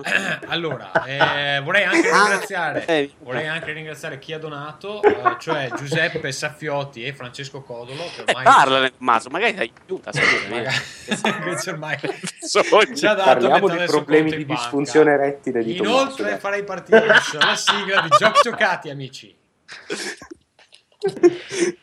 Ma scusa, io posso dire solo una cosa, non mi voglio fare i cazzi ma parmigiano dalla crosta nera era chiaramente una, una roba in codice. eh?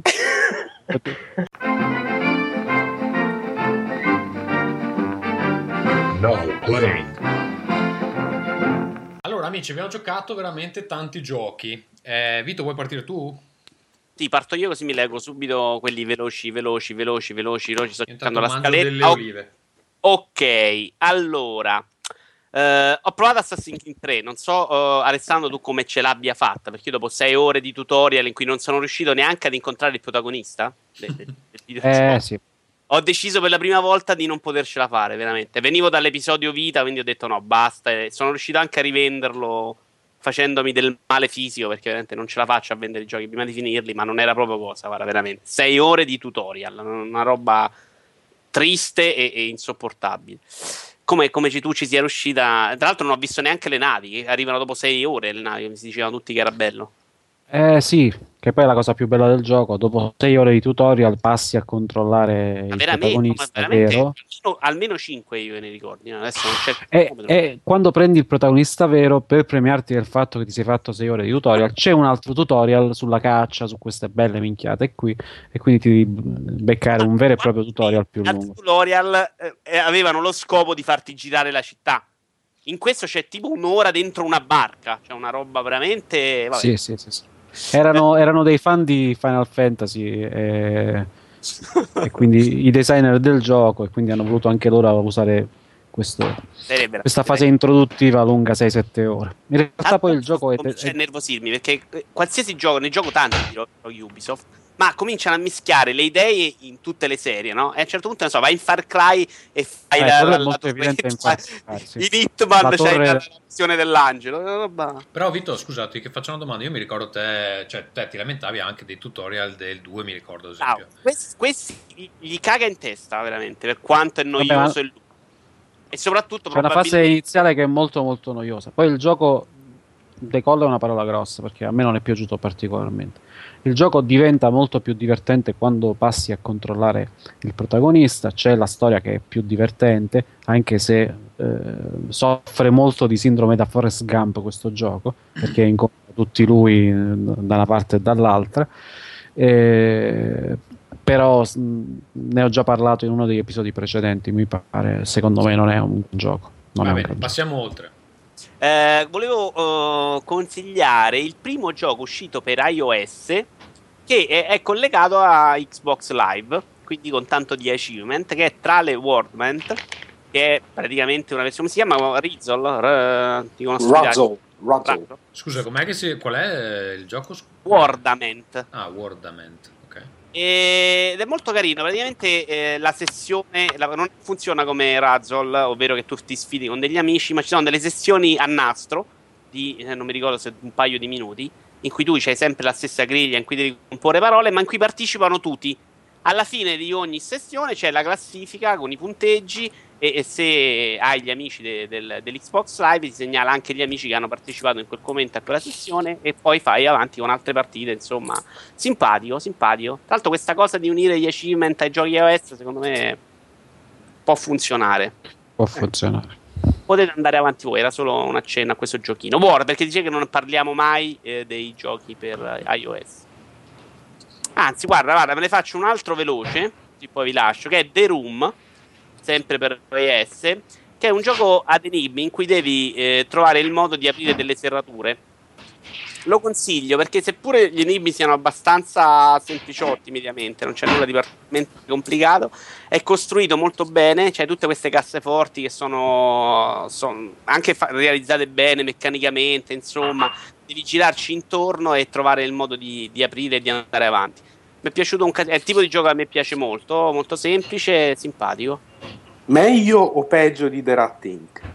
Vabbè, andiamo avanti. Andiamo Fe- avanti. Ferruccio, parlaci di qualcosa tu. Mm, Io ho comprato il Wii U, ho comprato che è la console che mm, ho smerdato per mesi, però siccome io sono una persona seria che eh, smerda le cose con cognizione di causa, ho comprato la, la console ehm, e ho comprato, cioè vabbè, c'è allegato Nintendo Land, eh, Mario... un po' della console, visto che l'altra volta ne hanno parlato Michele e Tommaso, quindi due persone, quindi non ci interessa l'opinione, senza averlo provato realmente. No, Michele l'aveva provato da un amico, vero?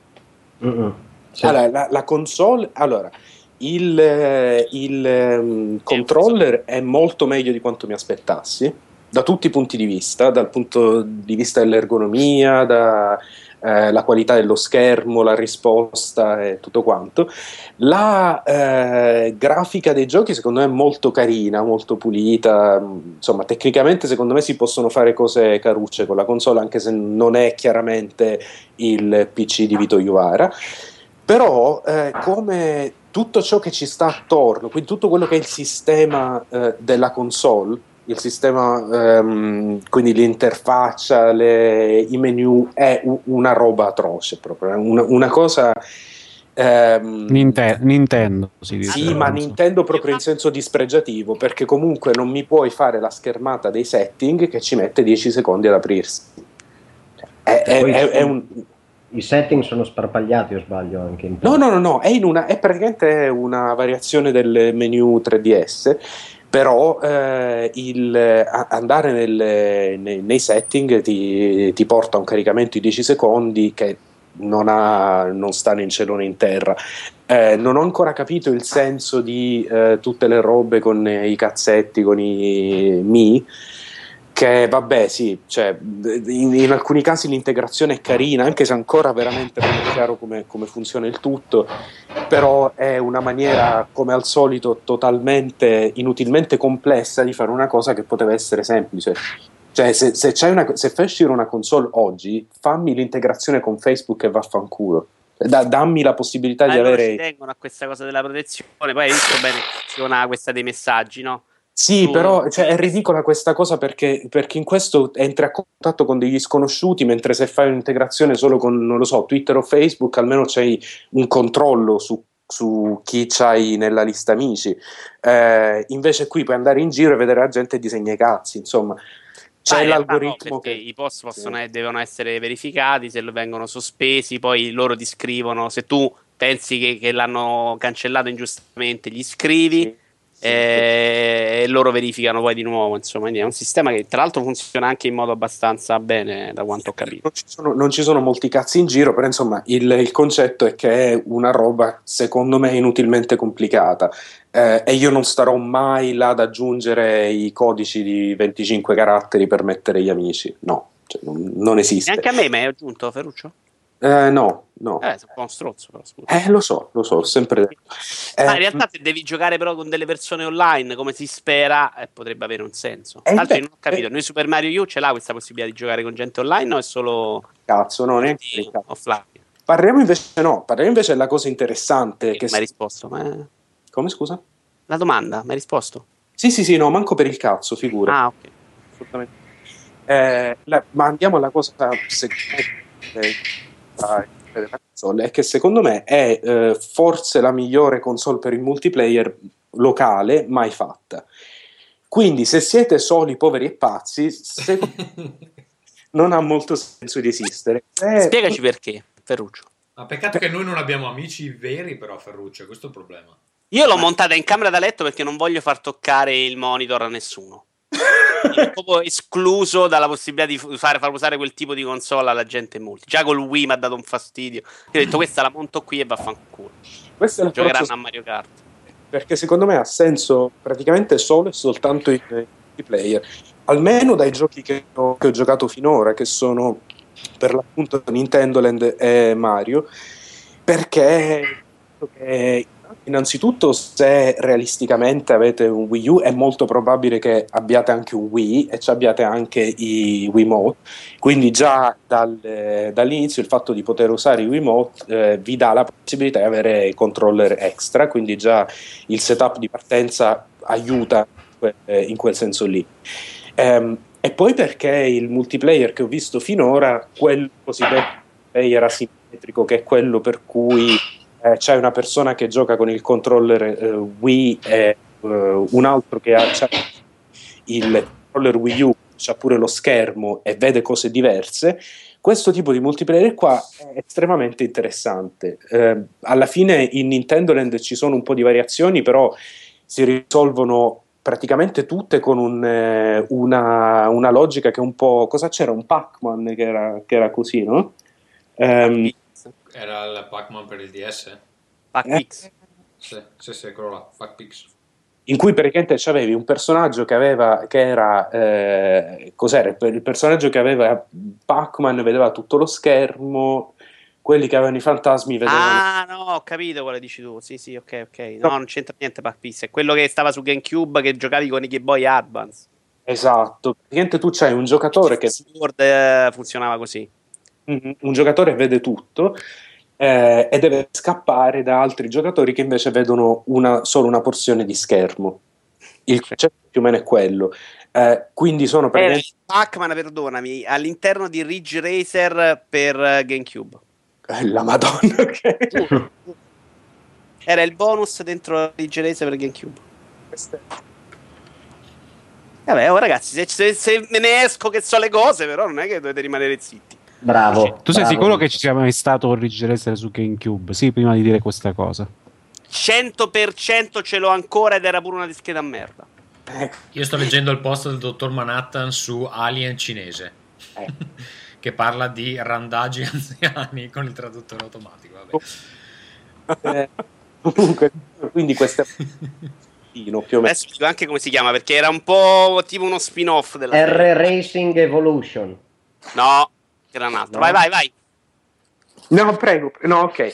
Eh, quindi praticamente sono tutte variazioni su questa formula e- e- ed è molto interessante. È molto, cioè, le potenzialità sono enormi ehm, ed, è, ed è proprio divertente. Poi, vabbè, Mario c'ha il multiplayer di Mario, di questo Mario, secondo me, è Sì, nettamente eh, superiore a quello, ehm, a quello dei precedenti eh, di quelli che mi piace descrivere come i Mario con la grafica di merda, quindi il New Super Mario, la serie, quella serie lì, che già c'aveva il multiplayer su Wii, però secondo me nel caso del, del gioco di New Mario su Wii eh, il level design non era assolutamente all'altezza.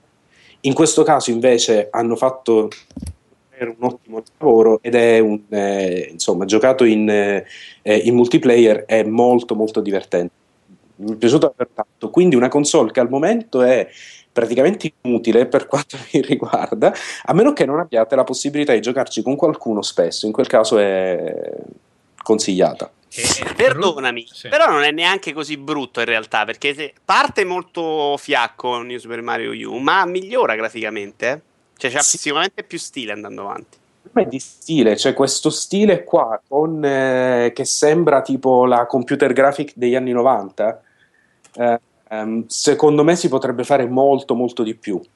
Tipo quella l'artwork che hai messo quando è da qualche parte su qualche social network, che era molto bello.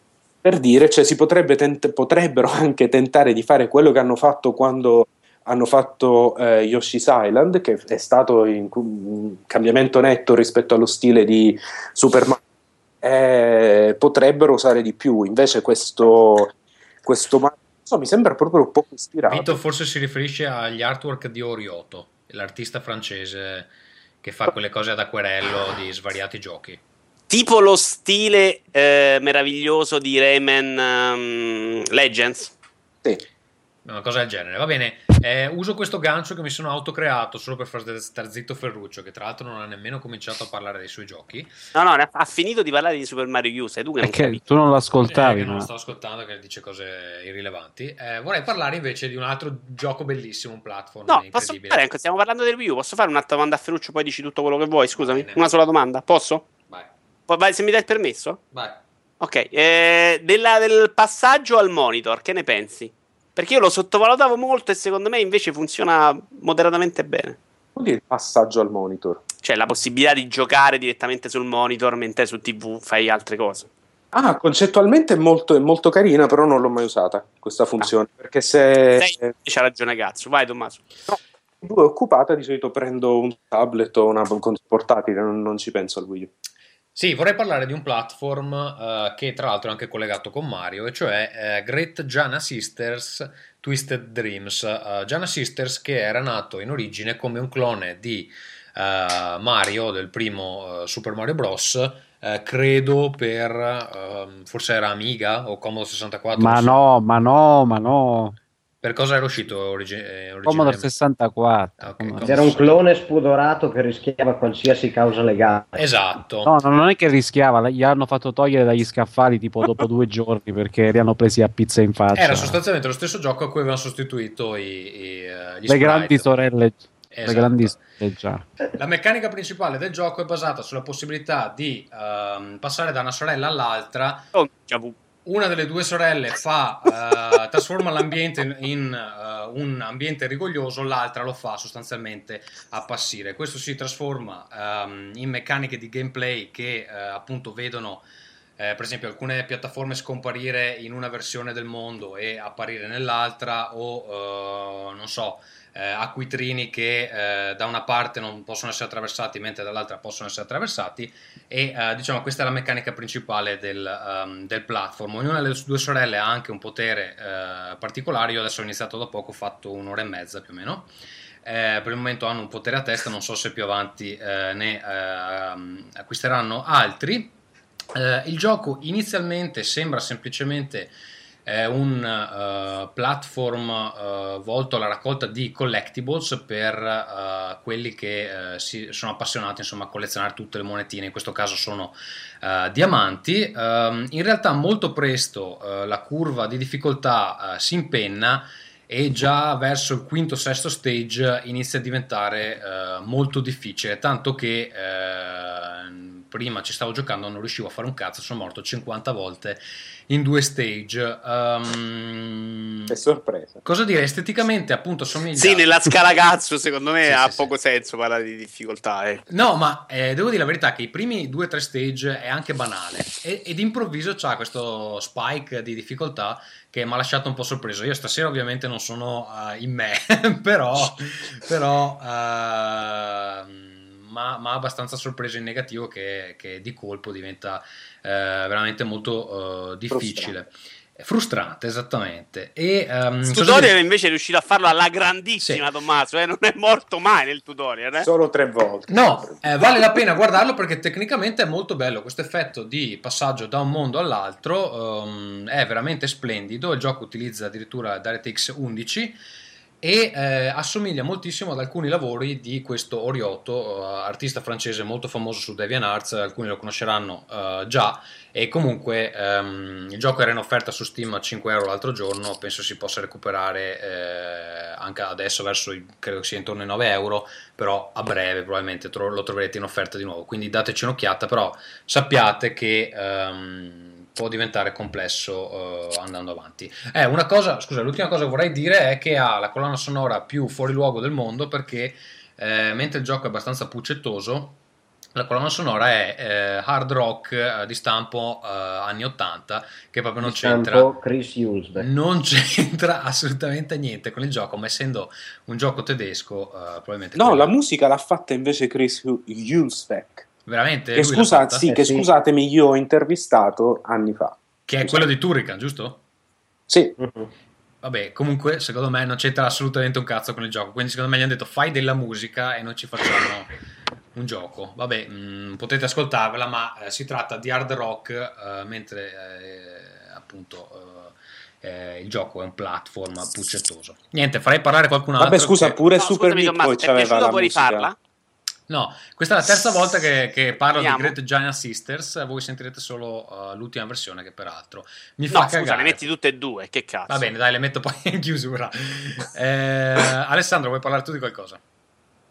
Volevo solo aggiungere che eh, questa versione di cui hai parlato di Giana Sisters, credo che la mus- le musiche siano una ehm, versione rifatta di quelle originali di Chris Hulsbeck, eh, realizzate con una ba- band che si occupa di musica tratta dal- da pezzi del SID del Commodore 64. Credo di aver letto una cosa di questo tipo e tra l'altro chi ci giocò allora eh, ricorderà, gli altri possono andarsela a cercare su YouTube, che le musiche già del primo Great Giana Sisters erano fantastiche. Sì. Vabbè, a me fa cagare. Comunque, Eh, scusa io- Tommaso, Tommaso, musica hard rock ehm, o metal anni 80 e platform ci stanno benissimo assieme, vedi Super Meat Boy. Vai avanti Alessandro. Vabbè, basta guardare un video del gioco per capire che non si sposa benissimo. Comunque, Taci.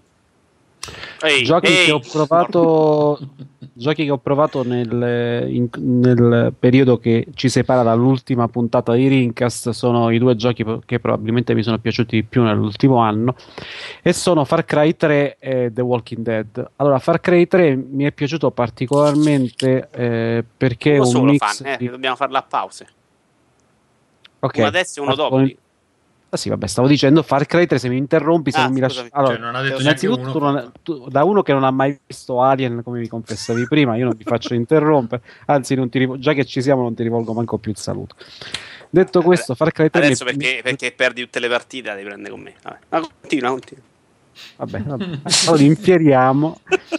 Allora, ehm, vedi, mi hai fatto perdere il filo. Dicevo, Eh, mi è so. piaciuto molto perché è forse il primo gioco in soggettiva che riesce a buttare dentro al mix del gameplay degli elementi da eh, free- gioco free roaming senza che la cosa comporti una rottura di balle enorme appena si prova a fare qualcosa di diverso dalle missioni principali. Perché per la prima volta in un gioco del genere, ma forse da un bel po' di tempo a questa parte, anche per quanto riguarda i free roaming in generale, mi sono gustato tutte le missioni secondarie, o almeno buona parte delle missioni secondarie, tutte quelle di assalto ai fortini, per esempio. E ho trovato molto riuscito il mix di stealth, di azione, di gironzolamento in genere. È carina anche la storia, cioè di per sé la storia fa cagare, nel senso che è assolutamente inverosimile, però come sapete sono eh, abbastanza noti i personaggi, più che altro famigerati, i personaggi negativi che si incontrano nel corso della storia, non solo Vas, che è il tizio che è sulla copertina del gioco, che sarebbe il cattivo principale, diciamo il cattivo principale, ma inglese? L'ho giocato la prima parte in italiano, poi mi hanno detto che l'audio in inglese era molto molto più migliorissimo e sono passato a giocarmelo in inglese, in Eh. effetti è fantastico. Tutti Ah, i ok. monologhi di, di Vass, quelli in cui lui dice inchiodatemi a questa cazzo di croce, altre cose che farebbero molto contenti i tizi religiosi che si sono lamentati di Guzzanti ieri, eh, sono fantastici. E, e tutti gli incontri, c'è una dimensione molto onirica, non vi voglio, non voglio spoilerare niente a chi ancora deve giocarci, c'è dentro di tutto, da Uncharted ad Assassin's Creed, come diceva Vito prima. Eh, secondo me formano un mix, eh, l'ho già detto quattro volte, un mix che, che funziona, è divertente, ecco, il gioco è molto divertente, l'ho trovato molto divertente, non mi sono mai annoiato.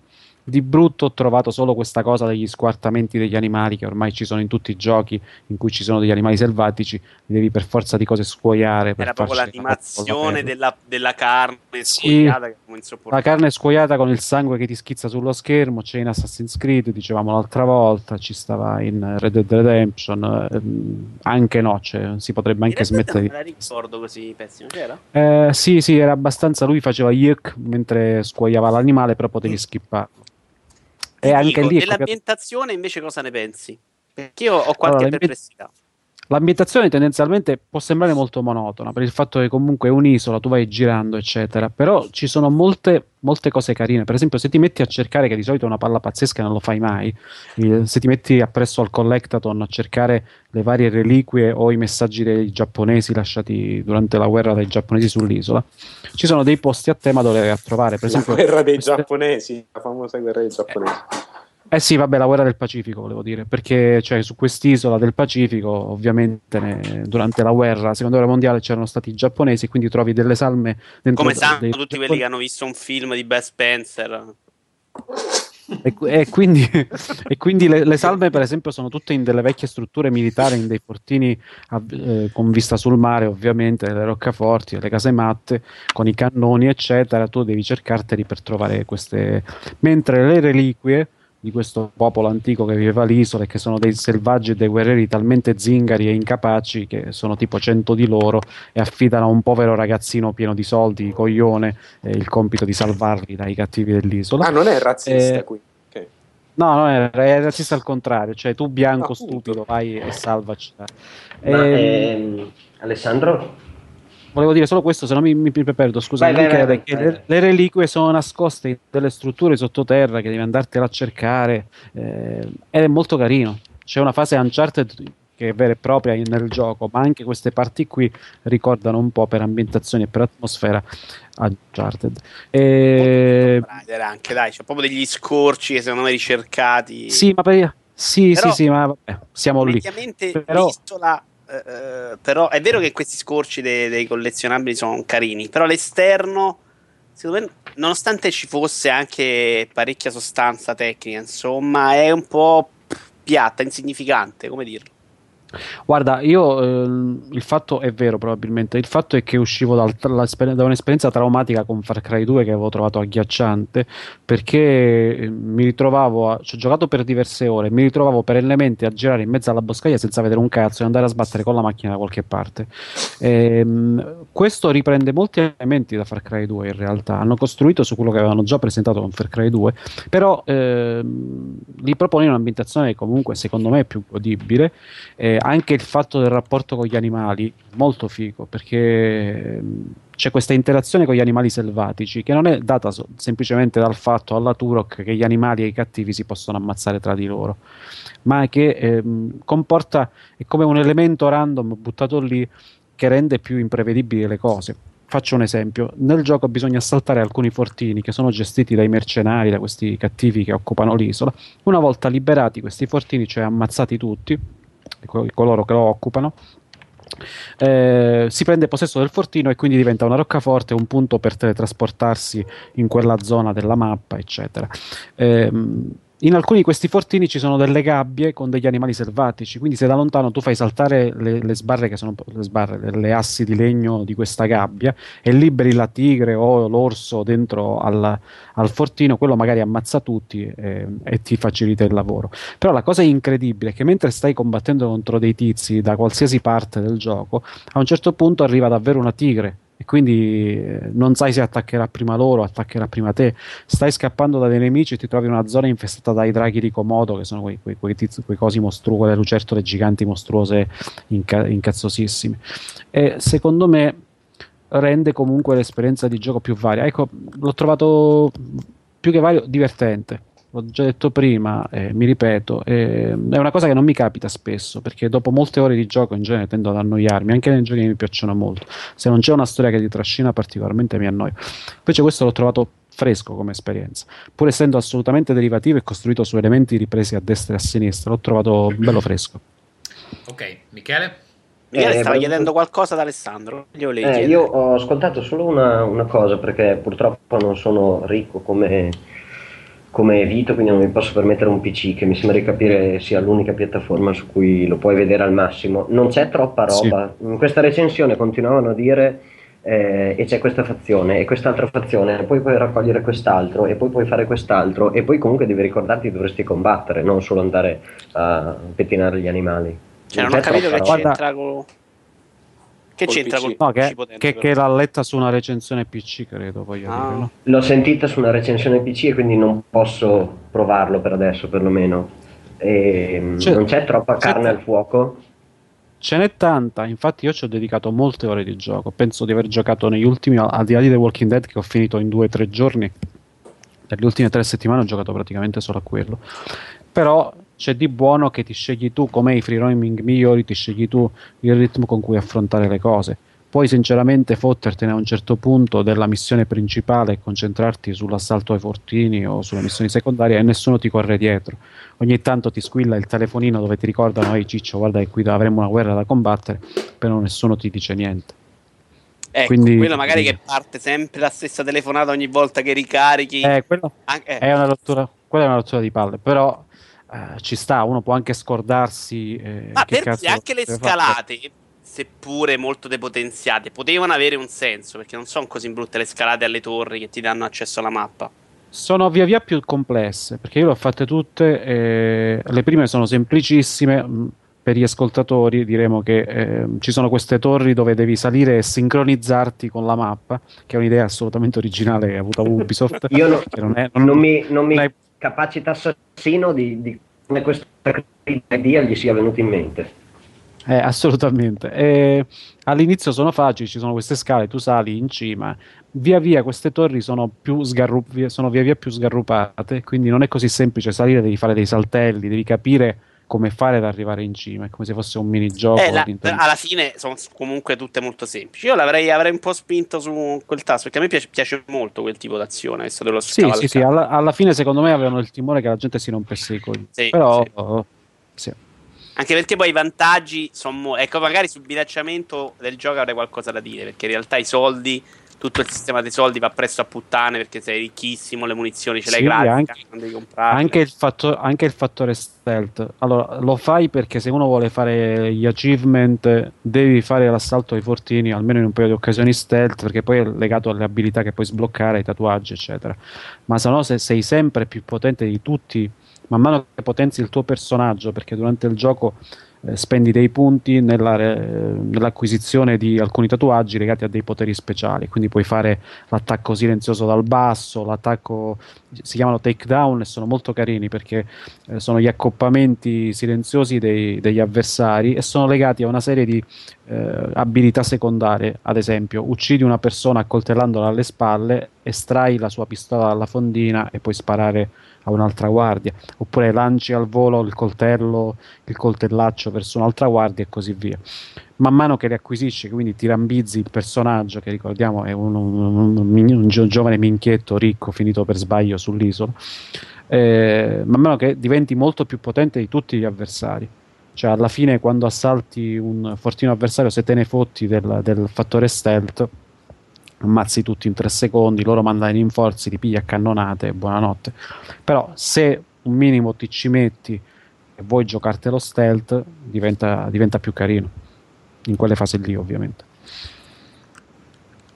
Ok, Ok. ehm, Michele, eh, volevi parlare tu di qualcosa? Scusa, Vito che c'ha otto- 840 giochi. Sì. Vai, vai. In realtà eh, sono un po' deluso da te dei giochi. Parlerei un attimo del Wii U. Ok. Eh, mi dissocio un attimino da te perché Mario U secondo me è un bel gioco e in HD fa la sua porca figura. Dico solo questo, quindi se, se i Nintendari si lamenteranno io mi dissocio. è un Nintendo bel gioco, invece- è artisticamente un po' così. Ma secondo me anche lì ci mette del suo. Insomma, l'episodio per t- 3DS, il secondo di Super Mario Bros. 2 Ciccia Ciccia è peggio.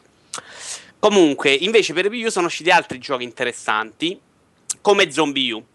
Zombie U è la risposta consolare a DayZ. No- Non abbiamo forse mai parlato di Z. Comunque questo survival horror eh, cattivissimo, se- che non aiuta il giocatore in nessun modo, che era un mod di Arma 2 in cui tu parti senza nessun tipo di abilità, senza nessun tipo di armamento, inseguito dagli zombie che ti possono uccidere in due secondi, puoi essere ucciso anche dagli altri umani. Eh, non hai salvataggi, ogni volta che muori devi ricominciare tutto da capo in una zona a caso della mappa. Adesso ne faranno, credo, anche una versione per console. No, faranno una una, versione versione commerciale. Sì. Esatto. L'idea di fondo di Zombie U è più o meno la stessa, anche se hai due modalità. Quella in cui se muori devi ricominciare il gioco da capo e quella classica per, per le persone normali, che è quella che invece quando muori, eh, muori il tuo personaggio, comunque non lo riutilizzi più, perdi tutto l'armamento che puoi recuperare con il personaggio successivo, ma questo personaggio successivo riparte da, diciamo, la base e va e riparte, eh, ricomincia, segue la missione di quello precedente, ma è un personaggio nuovo.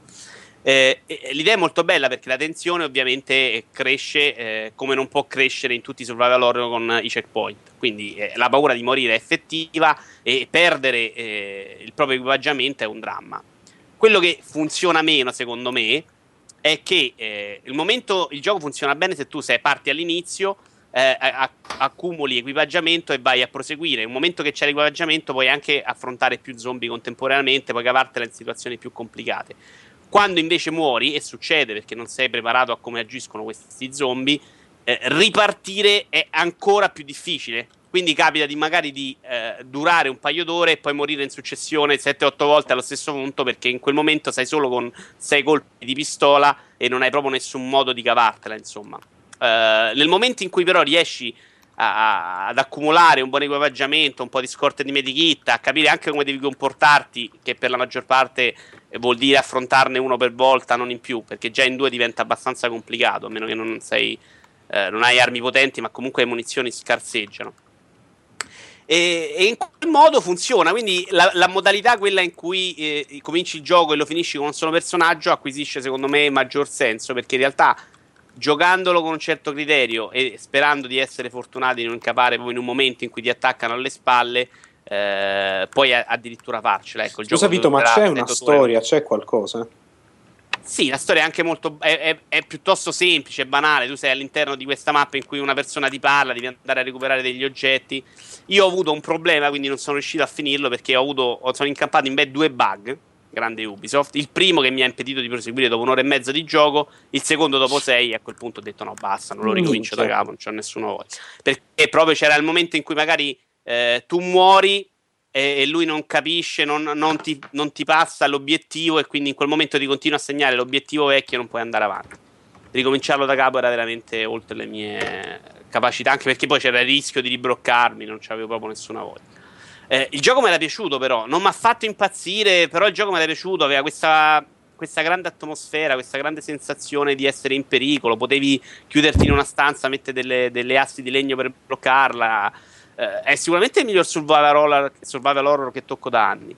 Eh, e, insomma, funzionava. E il, il- come dire, mm, le funzioni dedicate all'accrocchio, al gamepad, sono in realtà piuttosto banali. eh. C'è questo scan che ti dice più o meno dove sono gli oggetti e l'inventario eh, è, usato in modo stupido perché lui quando va nell'inventario si accuccia e quindi è fermo il personaggio, quindi non riesci a fa- non puoi fare due cose contemporaneamente, semplicemente ti metti a guardare l'inventario e il personaggio è fermo. Però lo usi col touchscreen che in quel caso mostra in realtà il suo essere un touchscreen di merda rispetto ne so, a un iPhone per dire perché eh, reagisce abbastanza male ad alcune azioni che dovrebbero essere più veloci. Per il resto è un gioco simpatico, sicuramente una bella esperienza. Io non lo consiglio a prezzo pieno, ma secondo me è, è da acquistare, insomma, è una cosa carina. Perfetto È- gioco è a il- 18 sterline. È il Red Steel del, del Wii U. No, è un gioco migliore, secondo me. Ha, ha un se- Red Steel era una merda, scusate se non ricordo malissimo. eh. Quantomeno Sì. sono- l'ho scaricato due volte, il primo e il secondo, e li ho abbandonati tutti e due dopo 5 minuti. Invece che li hai scaricati. Vito? Eh? Hai detto che li hai scaricati? Chiaro, perché ho mai negato di averlo fatto in vita mia, qualche volta. Non so. Scaricato dei Da- giochi. da- dal cofano della macchina. Veramente dire, senza più vergogna su questo podcast. No, no, volta. Ma io lo so per provare tanti giochi, in realtà, anche su tre finché non ne sono cominciati a uscire un miliardo e quindi non ne avevo più bisogno. Poi in realtà, A quando un gioco... parte che con tutti i soldi che spende Vito nell'industria del videogioco c'ha proprio il free pass, La, può scaricare la quello che vuole. licenza per, per i Sì, torrent tracker privati di, di Nintendo. Gli mandano i link direttamente da Nintendo, scarica So- ce l'ho anche compro il gioco io dopo, quindi figurate, per Ma, rispetto. ma pacciano i giochi su Wii U o non pacciano? Eh, a errori qua. Beh, su, Sì. Le patch di Super Mario era- durava tantissimo, sembra all'inizio, non mi ricordo. Era grossetta, insomma, se avete la connessione in merda dura molto. ma- E non funziona bene questa cosa, è da migliorare. Immagino che sia una cosa però dettata da l'incapacità momentanea di Nintendo, insomma, è tutto nuovo per loro. Eh, Questo internet. invece su, su Wii U è Little Inferno, che è un gioco che invece ho adorato ed è un gioco di una banalità sconcertante perché semplicemente devi bruciare degli oggetti all'interno di un camino. Eh, Sono videogiochi? eh? Sono videogiochi questi. Questo è assolutamente un videogioco in realtà perché No, no, eh, vabbè. il videogioco sta eh, questo si compra nello store comunque Eh, la- il videogioco sta nel combinare degli oggetti per ottenere delle combo specifiche che lui ti chiede di raggiungere per proseguire devi comunque raggiungere un tot numero di queste combo Eh, adesso ovviamente non ne ricordo nemmeno uno ma che ne so mettere la sveglia insieme all'orologio è una cosa particolare tu hai solo il titolo della combo e devi, devi immaginare, capire tu, oppure provare tutte le combinazioni, mettere dentro questo camino e far bruciare. Io l'ho ho iniziato e finito in una sessione di 5 ore, credo, perché l'ho proprio adorato. C'è questa cosa che tu continui a buttare dentro oggetti, ammucchi, guadagni soldi che spendi per comprare altri oggetti, metti dentro, e poi compri altri soldi per comprare un altro catalogo dove ci sono oggetti nuovi, più potenti, più vari, continui a mischiarle tutto. E incredibilmente anche una storiellina sotto che è meglio di 200.000 storie che ho provato nei videogiochi dove ci spendono miliardi, doppiano persone e stai lì ad ascoltarti 16 ore di dialogo. Questa è fra l'altro una caratteristica proprio di- del tizio che ha fatto sta cosa perché eh, l'autore è lo stesso che ha fatto World of Goo, che anch'esso aveva sta storiellina semplice che però era, era carina. Questa è secondo me meravigliosa, di una delicatezza, di un... non so, ci ho visto poi ogni tanto parte, magari in delle stupidaggini ci leggo altro, insomma. A me è piaciuto tantissimo. Andare avanti. Ok, Michele, vuoi dire qualcosa tu adesso, visto che ancora devi... Sì, eventualmente. Allora, ho giocato abbastanza poco perché sono stato in giro, però mi sono portato un gioco su Android in giro che si chiama Night of Pen and Paper, penso che ci sia anche per eh, iOS, per eh, piattaforme appunto Apple. E niente, è un vecchio RPG, eh, diciamo DD vecchio stile, quindi ci sono i vari personaggi con abbastanza statistiche per essere un gioco da eh, portarsi in giro, ma non troppe, in modo da rispettare la regola di posso giocare 5 minuti. E mm, una volta che ti prende, poi si sviluppa con parecchie classi, alcune classi sono sbloccabili, con item di diverso tipo, c'è una gestione dei soldi abbastanza simpatica perché si possono comprare item per il gioco e item invece permanenti che arredano questa stanza. Eh, una, la visuale è appunto una stanza che cambia semplicemente di sfondo e ti richiama il fatto che sei all'interno di un castello, in campagna oppure in una giungla, in missione e ci sono le solite varie missioni, quindi di andare a fare rescue, di andare a raccogliere item per personaggi eh, distratti oppure che ti fanno degli scherzi. C'è un pochino di ironia sul fatto che, ad esempio, eh, quando vengono mostrati da un incontro casuale dei personaggi da combattere, dei nemici da combattere molto cattivi, i giocatori eh, del proprio party fanno riferimento al fatto di avere perso per un attimo, chiedono scusa e non trovo i dadi pesati, che sono i dadi appunto che si potevano usare, non si sarebbero dovuti usare in Dungeons and Dragons truccati per poter avere dei risultati diciamo a proprio favore. Eh, le battaglie sono battaglie con un numero limitato di, di mostriciattoli, sempre abbastanza disegnati coerentemente con il pixel style. Eh, c'è la possibilità nelle battaglie eh, intraprese di propria volontà, quindi non incontri casuali, di poter scegliere quanti mostri avere, quindi ad esempio rischiare tutto per tutto oppure affrontare una battaglia in più turni con meno personaggi eh, nemici di fronte. È abbastanza semplice da giocare e eh, è appunto divertente perché non si prende sul serio, quindi continua a scherzare durante tutta la campagna di eh, diciamo i meme o quali sono le cose che vi sono sempre eh, tornate in mente anche dieci anni dopo aver smesso di giocare a Dungeons and Dragons, quindi eh, la gente che urla al proprio fianco perché ha fatto un bel tiro oppure perché il master è uno stronzo e ti ha tirato fuori una cosa che hai già fatto dieci volte oppure una persona che ti chiede di andare a raccogliere mele e i giocatori si lamentano se questa persona le mele eh, le mangiano oppure le butta via per farti un dispetto è una cosa che mi ha richiamato appunto ai vecchi tempi chiusi in un garage con eh, Dungeon Master e le persone a litigare perché ci si accusava di avere i dadi truccati o di, aversi, di essersi nascosti i,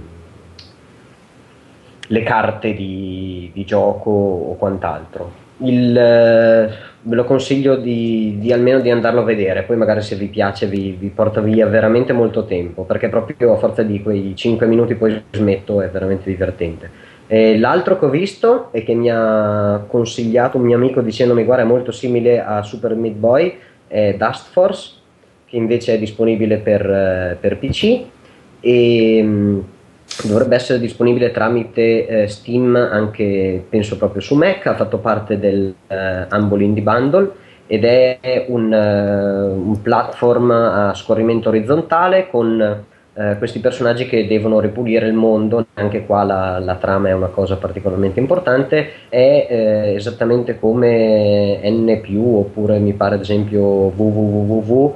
Il, il gioco di eh, provare e riprovare, quindi il gioco sarebbe abbastanza corto, circa un paio d'ore, si va a, a tentativi alcune volte perché non è facile legge, leggere immediatamente il, il lo schermo, diciamo, il percorso che si deve fare, mi è molto piaciuto eh, la spinta che mi ha dato al, eh, all'ottenere il, eh, il, ranking finale di più alto grado, quindi diciamo da un, uh, da un uh, mi sembra C sia più basso o D uh, fino all'S che è appunto il rank più alto, esattamente come Super Meat Boy ti dà la possibilità di ripartire ad ogni volta che si muore eh, immediatamente, quindi trasformando appunto quella che potrebbe essere frustrazione in un tentativo immediato di rifarlo. Le, la grafica né su questo né sull'altro eh, gioco, Night of Pen and Paper, è una parte molto importante. Diciamo che una cosa particolare, forse Ferruccio mi può aiutare, eh, su Super Meat Boy il mapping e l'uso del controller era sicuramente migliore. Eh, Sì. Su questo diciamo che il mapping eh, va fatto, io ho trovato qualche difficoltà ad andare a fare il mapping appunto del controller. Comunque, Scusami, non c'è, non c'è quello standard. Non c'è quello... Esatto, esatto, non c'è il mapping standard, te lo devi andare a settare tu. Eh, sì, è una cosa un po' che su un gioco di questo tipo, così raffinato sui controlli, una persona eh, non se lo aspetta immediatamente. Quindi è una cosa un po', un po' particolare, soprattutto se uno ha esperienza e non dice eh, questo gioco è il primo che gioco, quindi andiamo a conoscere cosa potrebbero aver pensato gli sviluppatori per me. Eh, di solito io mi affeziono alle musichette diciamo, di questi giochi, in questo caso non c'è assolutamente niente di eh, particolare. C'è qualche varietà di livello, perché si può passare dalla- diciamo, dalle foreste fino a un laboratorio che mi ha ricordato, non so per quale motivo, un gioco di Batman per eh, una vecchia console Sega, non so cosa abbia fatto la mia testa. E diciamo che il cambiamento di, eh, di livelli ti porta anche all'aggiunta di alcuni gameplay diversi, quindi il rallenti ad esempio del tempo o la creazione di, una- di uno stretch di combo sempre più lungo. Un Quindi altro scusa gioco Michele, direi- stiamo, parlando di un, stiamo parlando di un platform eh, indie in 2D. Esatto. Se ti è piaciuto, io direi che se vi è piaciuto Super Meat Boy, provatelo. No, è che ce n'è, ce n'è più quelli che... Sei stufo dei giochi indie, Ferruccio? I Sono giochi... stufo dei platform indie in 2D. Ba- cioè, basta, basta, basta, basta. Più Rat Inc. per tutti. Va bene, Esatto, parliamo di un esatto. gioco nuovissimo, velocemente, proprio perché stasera non sono in grado. Ho giocato Bulletstorm Ma perché... vedi, l'errore è credere che sia- tu sia in grado le altre sere, secondo Eh, me. sì, infatti. Guarda, ti stavamo trovando più gioviale eh, del solito, ora che Adesso si è credo Vabbè, è vero che ho anche bevuto questo cocktail incredibile all'inizio. Comunque, eh, Bulletstorm che viene con eh, PS Plus, servizio ehm, che eh, mi sta dando eh, alcune belle soddisfazioni. Comunque, cosa dire? Vabbè, il gioco lo conoscete, è di Epic, eh, non è stato confermato Epic e People Can Fly. Non è stato confermato un secondo episodio perché non ha venduto abbastanza bene. Eh, ci aveva eh, lavorato eh, come minchia si chiama Eh, Cliff Besinski. Eh, cosa dire è il Duke Nukem eh, degli ultimi anni. C'ha sto script super volgarissimo ehm, il gioco è chiaramente pensato per una coop che poi è stata tolta all'ultimo momento perché ci sono sempre su schermo almeno due personaggi spesso ce ne sono anche tre Eh, comunque c'è questo scambio continuo di battute in inglese appunto è veramente molto volgare però è divertente, è scritto bene e eh, insomma eh, se non vi offendete eh, facilmente fa ridere. Non so com'è la traduzione italiana, credo sia anche stata abbastanza complessa perché è pieno di giochi di parole, eccetera. Sicuramente eh, se volete farvi due risate è un buon ehm, candidato. Cosa dire? Il sistema di gioco vabbè, è un FPS eh, che però ha questo twist dove... Scusami, eh, non è un sì. FPS. Sì, sì, è un... eh, C'è in prima spara- persona, no? spara Ah, tutte in sì. prima- Sì, sì, no, no, in prima No? persona. Prima. In prima era? Sì, sì. Ok. e ha questo sistema eh, dove praticamente le pallottole e i potenziamenti delle armi si comprano con eh, degli skill point. Questi skill point eh, si acquisiscono uccidendo i nemici nella maniera più spettacolare possibile. Ovviamente il gioco ne prevede una strage anche divise per armi. Allora, in sé il sistema è divertente. Eh, secondo me diventa abbastanza ripetitivo eh, prima della fine del gioco e soprattutto è un po' fine a se stesso, nel senso che avrebbe avuto molto più senso se all'interno anche della campagna, perché poi ci sono delle sfide da fare in multiplayer basate sul punteggio, però sarebbe sta- avrebbe avuto più senso se anche all'interno della campagna ci fosse stato un meccanismo simile a quello di Geometry Wars, con il punteggio dei tuoi amici, insomma in lista amici, ehm, bene in vista da superare in maniera da stimolarti continuamente a cercare di fare più cacciara possibile. Purtroppo questa cosa non c'è, quindi alla fine eh, uno fa casino tanto perché è divertente far casino, per- anche perché a un certo punto comprare pallottole o potenziamenti non ti serve quasi più e quindi si perde un po' la meccanica ehm, di base. C'è da segnalare, ultima cosa, poi chiudo, che è sicuramente il gioco con più grugniti che io abbia mai eh, giocato. Tante volte mi è toccato abbassare il volume perché eh, insomma mi domandavo eh, cosa pensassero i vicini eh, di, di fronte a tutte queste urla e appunto grugniti. Comunque, eh, se avete PS Plus viene gratis, quindi è il momento di giocarlo. Eh, Alessandro, vuoi fare The Guarda, Walking no, Dead? vado avanti io, se no poi Ok. devo, almeno faccio una pausa, se no mi devo fare tutti e quattro dopo, è un problema. Se non dispiace. Vai, vai, vai. No, no, Va. vai. Allora, mi faccio i due JRPG, ovvero Paper Mario per 3DS, eh, che ho trovato fantastico. Eh, sia per lo stile, anche se secondo me è ancora un po' sotto quello che è in Cube, che era proprio un altro pianeta. eh, ed è questo gioco di ruolo in cui i personaggi in realtà non sviluppano, quindi eh, come gioco di ruolo ci siamo abbastanza lontano, anche se adesso vi spiego perché eh, i combattimenti si fanno dall'inizio alla fine allo stesso modo, non c'è nessuna diciamo progressione delle caratteristiche del personaggio. Ogni eh, battaglia però va combattuta attraverso questi adesivi che tu puoi trovare in giro o devi comprare e eh, le monete per comprarlo tu le ottieni ovviamente a fine battaglia. Quindi eh, quello, la parte del gioco di ruolo in questo caso le fanno le monete che diventano eh, più o meno l'equivalente dell'esperienza, perché poi gli adesivi possono veramente cambiare una battaglia in modo incredibile, cioè una cosa che può durare due minuti può durare 40 minuti senza adesivi giusti o senza adesivi abbastanza potenti. Ehm, la mappa è particolare, all'inizio sono rimasto un po' spiazzato, anche perché ho boccato un bug anche qui. C'era, eh, avete presente la Sei solita tizia abbonato. eh, di Nintendo che c'è vicino e ti dà gli aiuti quando rimani un po' bloccato? A me ha detto, diceva sempre la stessa cosa, che era tipo quello corre, chissà dove va. Dopo 32 ore eh, mi è venuto il dubbio che fosse un bug e fosse rimasto impallato. Infatti, un paio di volte sono dovuto ricorrere ad una guida perché la soluzione eh, non è immediata e se sbagli lo stick eh, usato lo perdi. Quindi magari è una cosa che hai pagato, tu lo usi perché tu c'hai il buco per mettere l'adesivo che è a forma quadrata, quindi non c'ha la forma dell'adesivo, non puoi capire esattamente cosa ti chiede. O lo puoi immaginare ma non capire, quindi se lo sbagli lo perdi, quindi devi andare un po' più a colpo sicuro.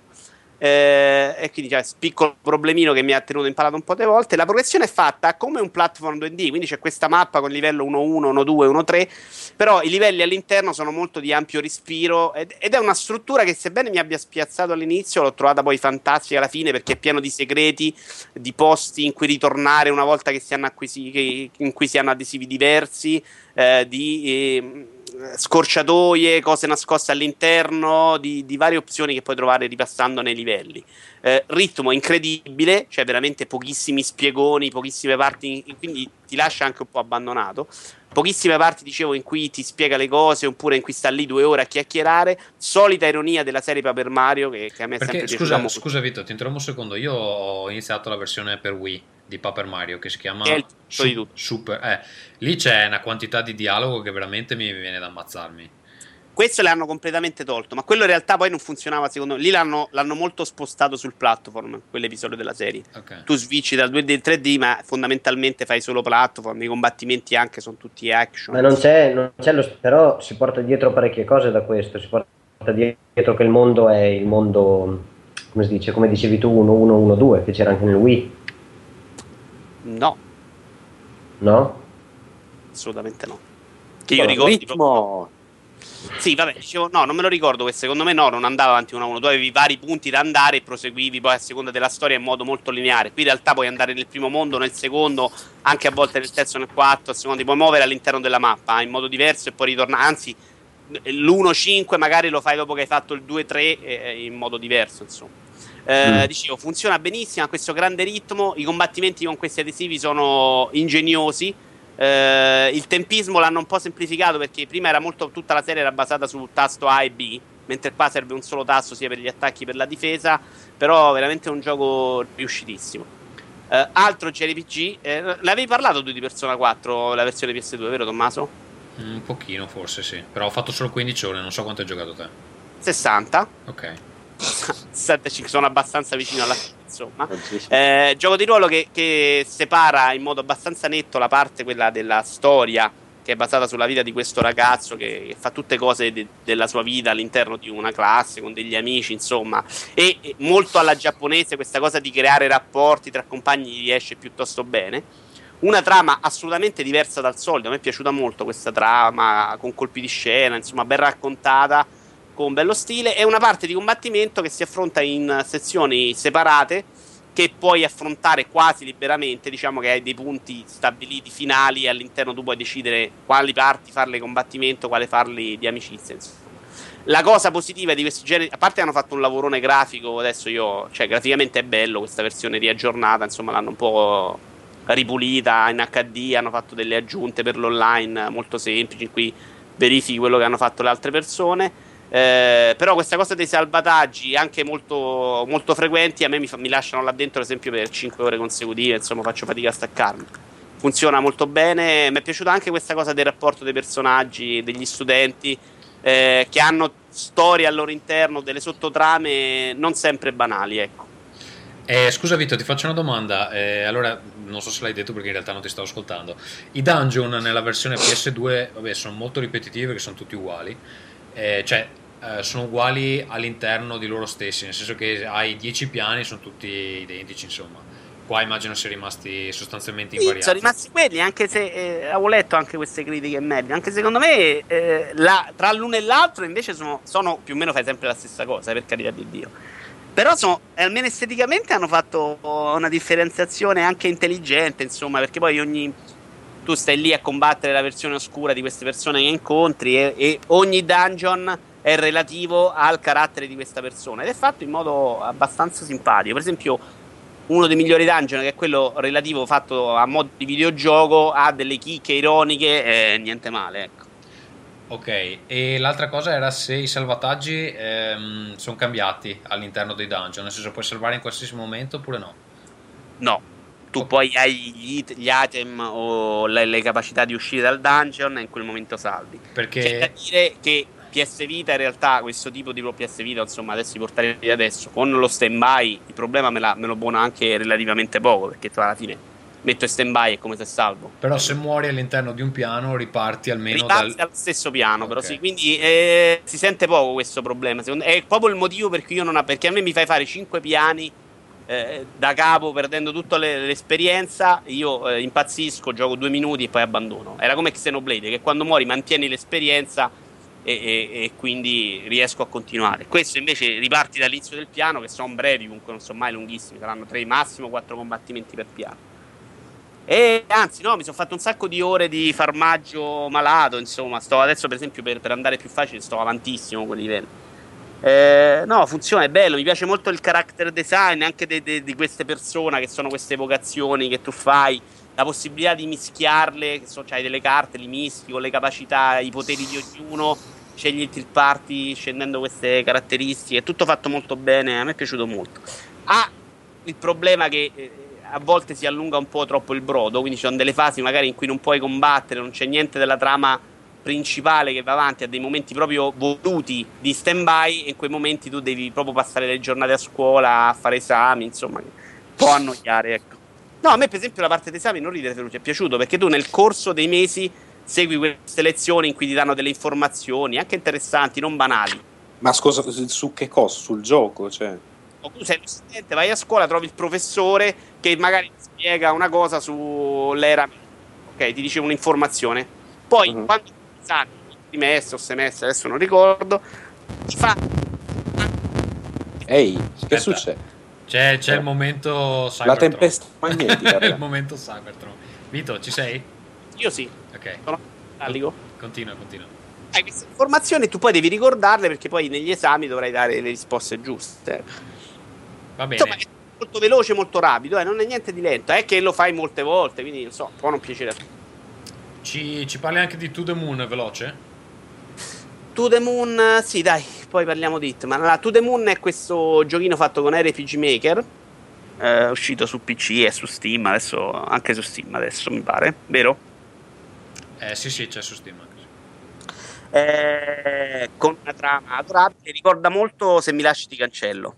Ci sono queste due persone che appartengono alla nostra società che ti permette di eh, cambiare i ricordi della tua vita prima che muori per farti realizzare il tuo sogno. Quindi entrano nel tuo cervello in modo di eh, convincerti che tu hai fatto quello che desideri nella tua vita. Eh, di gioco ce n'è pochino, in realtà sono tutte, fai sempre la stessa cosa, devi trovare all'interno di questi piccoli scenari 5 oggetti che ti permettono di sbloccare il ricordo precedente. eh, e, e- e quando hai trovato i cinque oggetti risolvi un piccolo mini puzzle. Per il resto è tutta trama e dialoghi, ma è una trama davvero molto bella, intensa, eh, anche commovente, insomma, con i pochi Un mio amico mi ha detto che ha pianto. Tu hai pianto? Magari sono un troppo freddo in questo caso, però diciamo che non va in una direzione scontata in cui dici ok, volevano finire là eh, e quindi no. Eh, può commuovere, non mi stupisce che qualcuno si possa commuovere se va a toccare delle corde molto personali, ecco, magari dei ricordi personali. È una bellissima storia d'amore, secondo me, raccontata molto bene, con delicatezza, che ricorda magari fin troppo se, se mi lasci di cancello, ma bello, a me è piaciuto molto, insomma.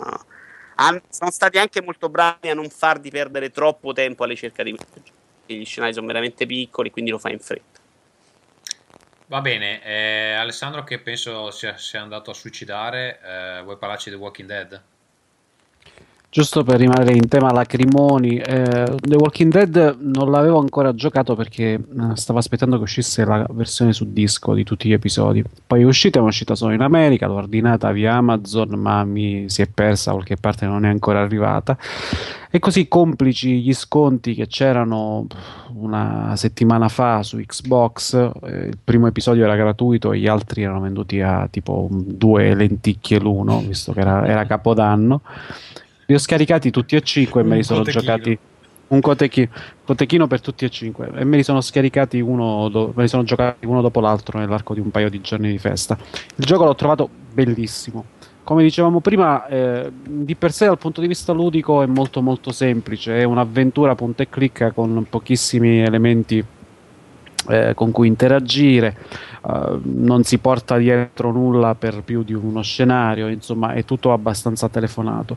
Però la storia è talmente bella e prende talmente tanto se, eh, se vai avanti, insomma, se superi il primo, soprattutto se arrivi alla fine del primo capitolo, del primo episodio, che eh, questo grande libro game travestito malissimo da videogioco, come ho scritto da qualche parte, ti prende e ti porta fino alla fine.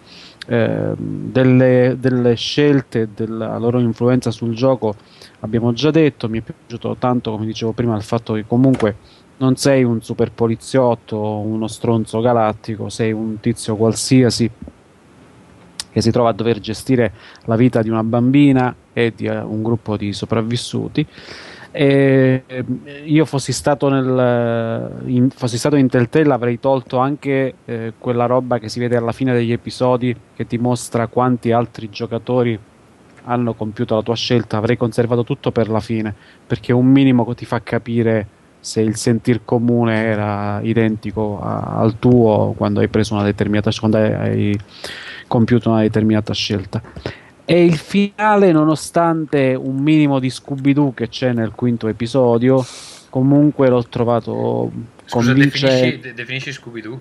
Eh no, non si può Eh, dire. eh, c'è- no. Allora, se ricordate il cartonato di Scooby-Doo, alla fine c'era il, il Sempre il cattivo colpo che di tira- scena. Sì. colpo di scena un po' maccheronico che il, che il cattivo cacciava la maschera e si scopriva che il fantasma formaggino era in realtà eh, un tizio. L'agente immobiliare. A me ha stupito, a me un po' stupito, cioè non me l'aspettavo sta cosa qua. Non me l'aspettavo nemmeno io, anche se ho capito arrivando lì da una certa cosa chi mi sarei trovato di fronte.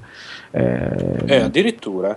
Eh, Eh, vabbè. Sì, perché arrivando in quella location si vede una cosa, e si vede dall'esterno dell'edificio, lo possiamo dire. Yeah. Ah, ok. Ok. E, e- e lì ho proprio capito che arrivava il momento Scooby-Doo, però funzionava, era arricchito da una serie di, di tocchi mica male, come la borsa con la- della palla da baseball eh, lì vicino, e insomma eh, il gioco mi è piaciuto molto, mi è piaciuto come finisce, non vedo l'ora che arrivi la seconda stagione. E eh, ricollegandoci a quello che dicevamo prima, siamo ormai a un livello che, soprattutto per chi di giochi ne ha giocati tanti, un po' si è rotto le balle delle solite cose, che è una storia talmente forte, alla fine che sia un libro game o meno te ne frega tanto quanto. A proposito della qualcosa, vorrei dire che se durante eh, la prima parte del gioco, quindi il primo episodio, la prima fase del secondo, mi veniva la voglia di vedere cosa sarebbe successo se avessi scelto un'altra roba, se, perché il gioco, per chi non l'ha provato, c'ha questa cosa cattivissima che ti porta a compiere delle decisioni fulminee dalle quali dipende la sopravvivenza dei membri del cast. Devi decidere chi salvare in una situazione durante un attacco di zombie, devi decidere se fare una certa cosa oppure un'altra e c'è una barra di tempo, quindi hai pochissimi secondi per farlo. Non aiuta, poi diremo il fatto che a volte devi scegliere una risposta in un dialogo e sono risposte determinanti, quantomeno i per i rapporti con gli altri personaggi, se non hai una, una, conoscenza quantomeno decente dell'inglese, qualcuno potrebbe perdersi qualcosa. Il fatto che il gioco non sia disponibile sottotitolato in italiano potrebbe essere un piccolo limite. Oddio, a volte anche sapendo l'inglese è proprio il contenuto delle risposte che ti lascia un po' interdetto, non sai. Cioè, è, è bella anche questa cosa, eh. Sì, sì, a volte devi essere anche veloce a leggere perché comunque hai davvero pochissimo tempo per... è fatto apposta. Devi e anche pensare, cioè a volte devi po'... pensare in fretta, sì, devi decidere cosa fare in fretta.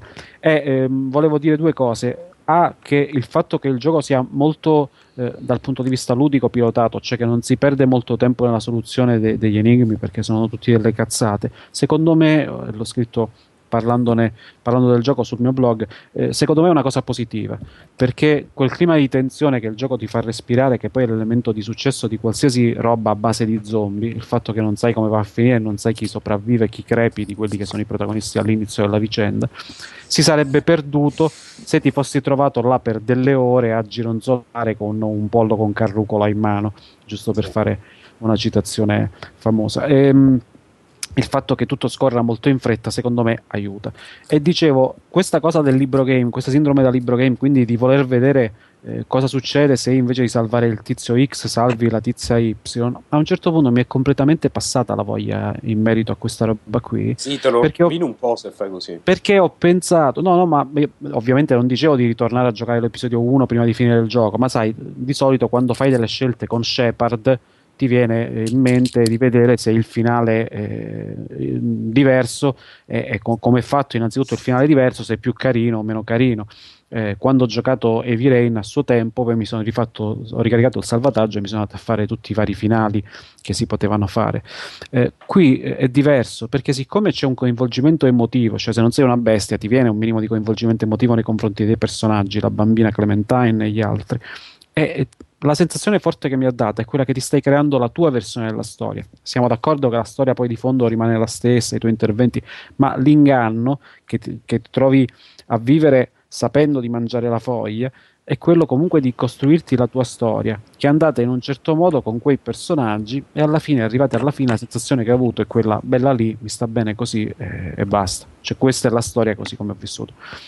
Spero che per la seconda stagione e l'intervista a Telltale sul sito della Red Bull diceva proprio questo, che non hanno preso ancora una decisione in merito, anche se vorrebbero farlo. Spero che si importino i salvataggi e che quindi le decisioni adottate nella prima stagione in questi cinque episodi abbiano un, un, riflesso, abbiano un'influenza anche su quello che succederà. Scusa, ma tu non vorresti che cambiassero i personaggi? Perché io sì, francamente non, non voglio sapere sì, cosa succede. Dopo. Sicuramente cambieranno perché chi ha giocato il gioco, per come finisce, sicuramente il cast sarà composto da personaggi nuovi. Però io penso, e ne so, anzi sono quasi sicuro, che ci saranno dei link a chi dei sì, personaggi del precedente, della precedente stagione ce l'ha fatta ad arrivare vivo alla fine.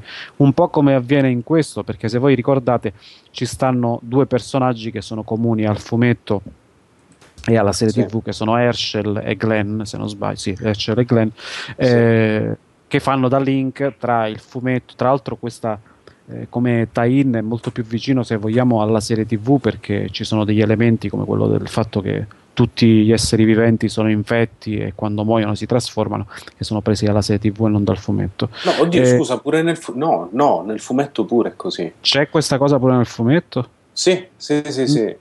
Non mi ricordo. No, ma te lo dico perché, questo, perché ho letto solo il fumetto e non ho visto la serie TV. Quindi... Ah, allora ok, sì, sì. probabilmente mi sono confuso tra le due cose. Comunque, eh, so, c'è il link ai personaggi della serie TV e del fumetto. Qualcuno diceva che anche Lily fosse un personaggio collegato al fumetto. In realtà c'è stato un parecchio eh, casino eh, che, mm, su questo punto perché chi ha, visto il, chi ha letto il fumetto chi ha visto la serie TV sa che a un certo punto a Woodbury, che era il villaggio del governatore, ci sta questa tizia che è chiamata Lily eh, come una dei protagonisti del gioco, che è la figlia dello stronzo, il tizio rissoso che si vede all'inizio nel primo episodio.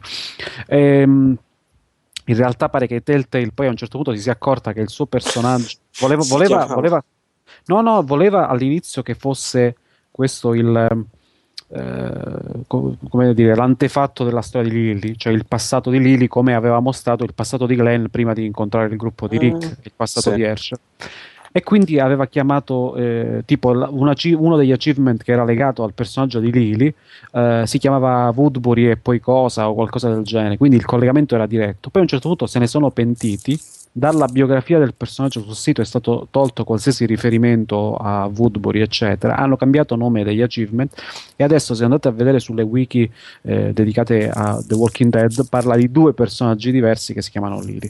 Una piccola stronzata giusto per gli appassionati di Interessante.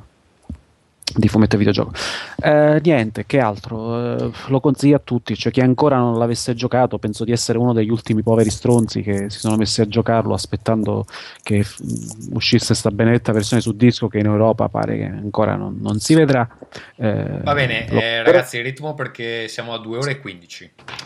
Eh, Vito, veloce su Hitman. Allora, Hitman Absolution non mi è piaciuto per niente. Ehm, la più grande novità rispetto al passato è questa cosa che ha fatto molto discutere della pressoché inutilità dei, dei costumi. Adesso, quando infili un costume, se passi vicino a quelli con diciamo la stessa categoria di abbigliamento, eh, comunque li insospettisci.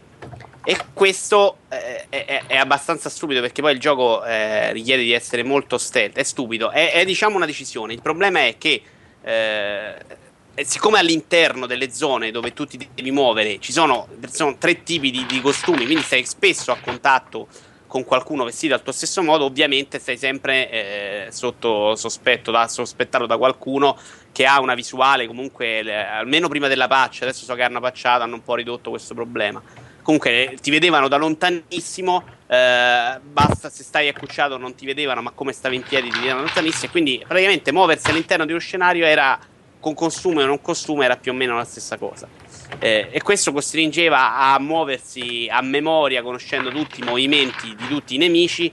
E ovviamente, perdonatemi, si vuole fare questo per il realismo, ma tu questa cosa la puoi fare solamente quando conosci i movimenti. E quindi, alla fine, frustrato da una difficoltà, secondo me, imbarazzante, mal bilanciato, poi veramente intelligenza artificiale ridicola. Eh, facevo una passata veloce correndo all'interno del livello mentre tutti mi sparavano per vedere più o meno dove erano e capire come dovevo comportarmi. Perché farlo mano a mano, ovviamente senza checkpoint o con checkpoint limitati a seconda del livello di difficoltà, quindi ti costringeva a rifare anche lunghe porzioni di gioco, era veramente insensato. Eh, tra l'altro, un po' per facilitare l'azione, è fatta dalla possibilità di attivare l'istinto che ti permette di passare vicino a quelli col tuo stesso costume eh, eh, e, e- non essere verificati, che dura comunque pochissimo. Ma il senso di aument- per aumentare questo istinto, tu devi comunque fare delle azioni che secondo me sono contro la mentalità di Hitman, quindi uccidere delle persone, nasconderle.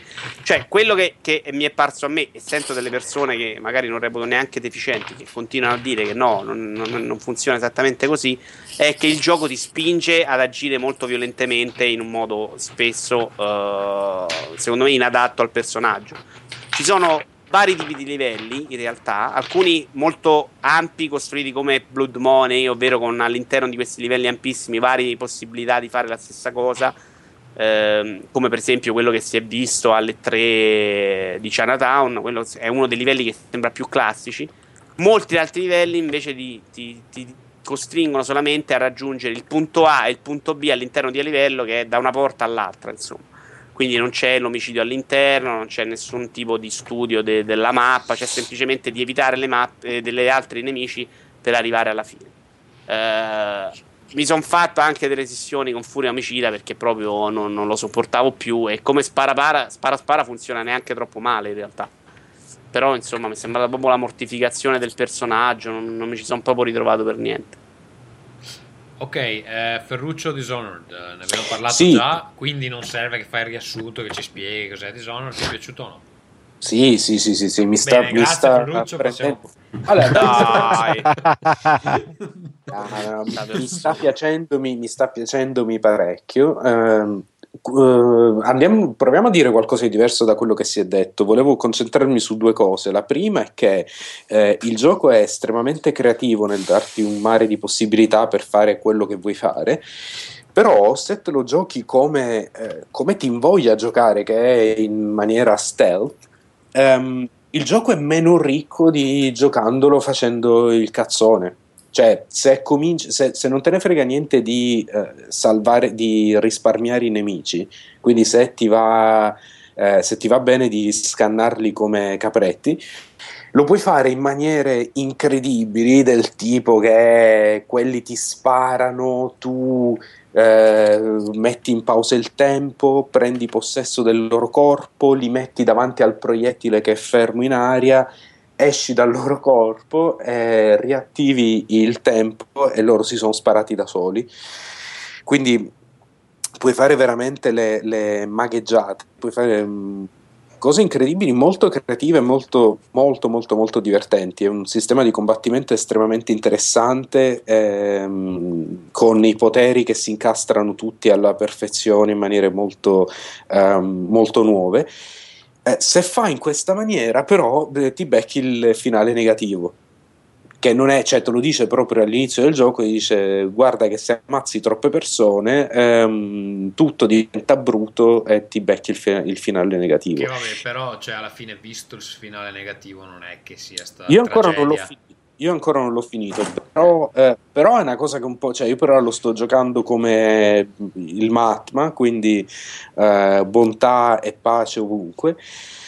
Che, che, è divertente, cioè è bella questa cosa di, di, stare lì nell'oscurità, non ammazzare nessuno, ehm, è bello, però non è altrettanto bello che, che fare il figlio di Butana.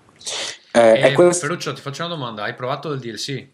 Eh, no, dan, no dan, eh, ho dan, sentito dire che è molto bellissimo. Ok, no, volevo sapere, ma. Eh, questa, è la, quindi questa è la prima cosa che volevo dire, che insomma, forse, non lo so, mi sembra un po' una svista, potevano lasciare un po' più eh, le cose mh, a discrezione del giocatore. Eh, o trovare un modo, non so, di, di, dare più strumenti per il gioco pacifista.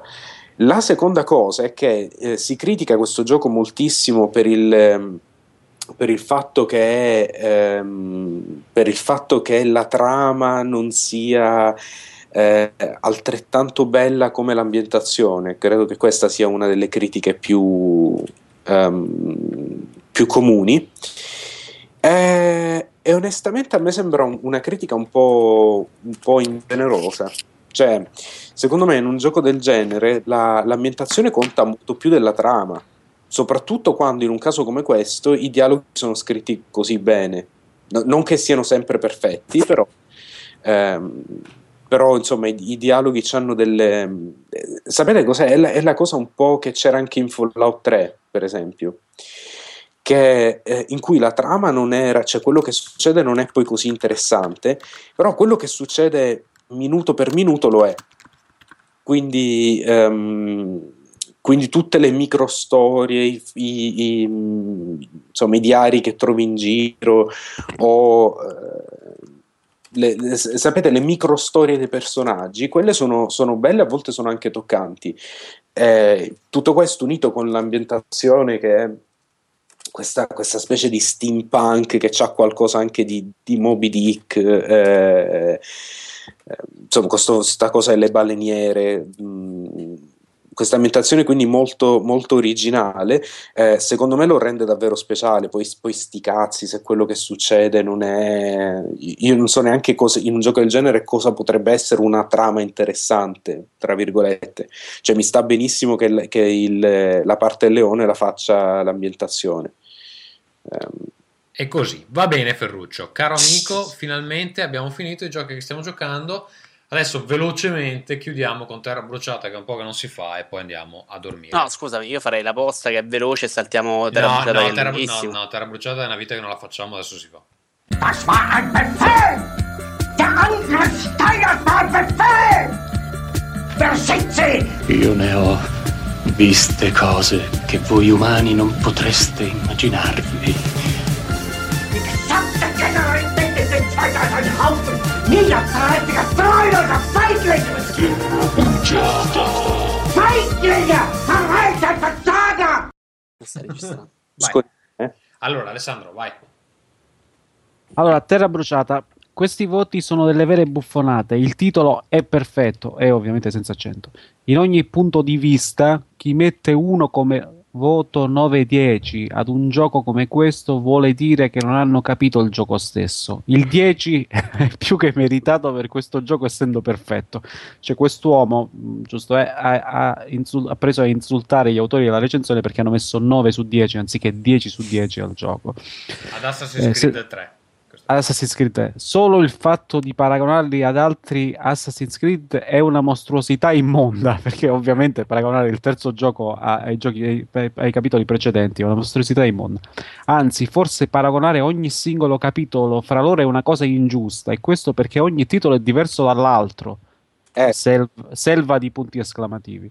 Il 10 è sicuro, selva di punti esclamativi, niente Però accento. tu leggendo hai aggiunto un sacco di correzioni, perché in realtà è scritto molto peggio, con meno accenti e... Singolo parole- capito. pa- Sì, ma a- al di là del capito. fatto che è sgrammaticato, quello figurati ormai È il almeno. Anzi, concetto, esatto. se, scri- se scrivi con gli accenti sull'e sei un povero stronzo e ti guardano pure male sui forum. Ma a- al di là di questo, è il concetto di base, cioè che si incazza questo come una biscia perché ad Assassin's Creed 3 hanno messo 9 su 10 anziché 10 su 10 come cacchio si sono permessi. Eh, questi sono i nostri utenti preferiti. Ad Assassin's Creed 3 poi, tra l'altro. Vabbè. Quelli Eh, con- eh, di cui avevamo parlato anche con i fratelli Palmisano. Invece il secondo eh, estratto è tratto da un articolo di Parliamo di videogiochi. Michele, lo vuoi leggere tu? Alcuni bug? Sì. Alcuni bug erano presenti già GIA da FIFA 12 per iOS e Android, infatti a volte ti ammonivano senza motivo, quindi o senza H, le squadre, madonna, con la C, virtuali corrompono gli arbitri, o questo bug ha ormai 12 mesi lo potevano fixare. In realtà spero, spero sia tratto dai commenti, non ho controllato l'articolo originale. Ehm, Ferruccio, vuoi leggere un eh, pezzo tratto da Spazio Game, un commento su Halo, Mhm, ok, allora di Halo iniziamo. 4, Halo 4. Mm. Halo è stato lo sparatutto che più ho giocato su Xbox, su Xbox e, e Halo 2 offriva anche un bel multiplayer per divertirsi. I motivi, fantascienza più trama, più grafica, più gameplay. Poi su Xbox 360 naturalmente ho preso il 3 e Reach, ma ci voleva Halo 4 proprio per la trama. Su questa cons- co- console ho giocato molto in multiplayer su Halo 3 più Reach, poi su Gears. Devo dire che mentre Gears andava avanti con la trama, Halo era rimasto troppo indietro Ora come ora non gioco tanto al multiplayer, ma mi interessa continuare la storia di Masterchef. Sebbene Masterchef, come è scritto così. Vabbè, sarà un fan di Bastianici questo. interrotto il primo periodo di 8 Sebbene le case produttrici tendono a cambiare sviluppatori e trovo che sia poco professionale, ma sembra essere diventato abitudinario, il problema è che è sempre un rischio per i fan di vedere i loro giochi storpiati. Ma la paura c'è, c'è l'ho sempre dietro l'angolo, anche perché non ci sono tanti giochi che uniscono fantascienza come Halo, almeno io non me ne ricordo. e qui finalmente c'è un... Uniscono fantascienza e Halo. Cioè, sono Halo che unisce fantascienza e Halo. Vabbè, se ce ne saranno 4, saranno gli Halo probabilmente. Eh, anzi 6 perché mi pare che ci sono altri due episodi. Comunque, eh, questa è una domanda di, eh, su- tratta da Yahoo Answers, credo. Eh, allora, Dolby- la- la- la- il titolo è Dolby Digital per PS3? Due punti di domanda. 10 punti? Punti di domanda. Domanda: Salve a tutti, ho una PS3, un DVD Samsung 5.1 Home Theatre e una TV Samsung Full HD 1080p. La questione è che, ovviamente, tutti i che sono con la K, quindi eh, ve lo dico in anticipo. Sul CD sì GTA 4 e altri giochi c'è scritto Dolby Digital. Come lo faccio a supportare? Certamente no con l'uscita AUX. Mi dice come faccio? Grz 10 pt. Risposta: Ti serve il Dolby Surround. Scritto proprio so- è, è- è scritto Surround. Ok. Ti serve Dolby Surround, non un lettore DVD. Si attacca al televisore e produce suono nitido. Anche la PS3, anche lui qui le, K- le C le sostituisce con la K.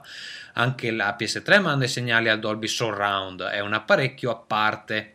Se te lo puoi permettere nel tuo televisore Samsung, anch'io ho il tuo stesso modello, credo, c'è un'opzione Dolby Dogital Do- Dolby Digital che permette al televisore di avere un'esperienza Dolby Digital. Veneziana. Virgola, punto, aperta parentesi, menu del televisore, audio, scendi, ci dovrebbe essere Dolby, eccetera. Ciao.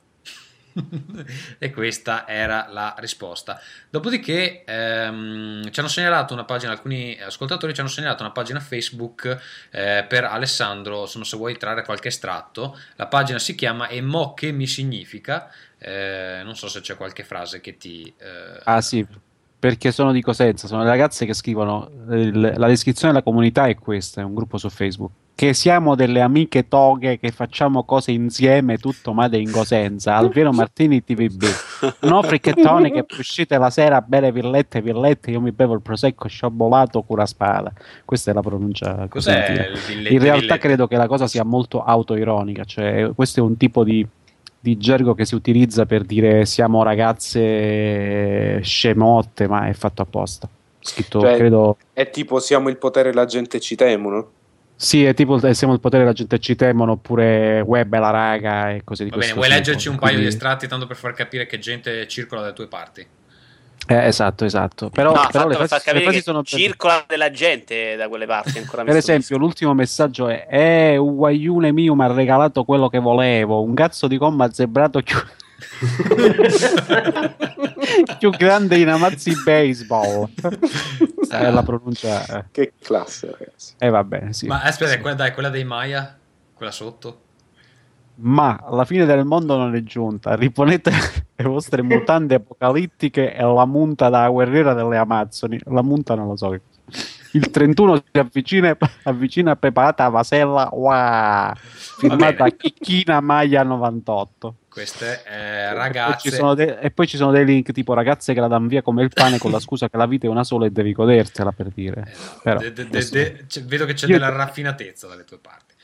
Sì, e sì. eh, l'ultima vorrei farla leggere a Michele, è un, eh, anche questa è tratta da, ehm, credo, Yahoo Answer, eh, però da un gruppo che, eh, di Facebook vi consiglio di, ehm, di iscrivervi, si chiama Matti è morta la maestra. Se siete dei fan di Terra Bruciata sicuramente troverete eh, materiale di vostro gradimento. Eh, Michele, vuoi leggere questa? Salomone ci scrive: Ciao Franco, punto. Franco F minuscolo. Avevo lasciato il PC da un amico per gustarlo da difetti e lui mi l, virgola, a formattarlo da Windows Ulti, punto di domanda. Questo è l'oggetto. Il testo invece è Mate L, originale a Windows professionale, e dopo qualche mese L, virgola, ho trasformato a Windows Optimal, che non esiste, te lo devo confessare.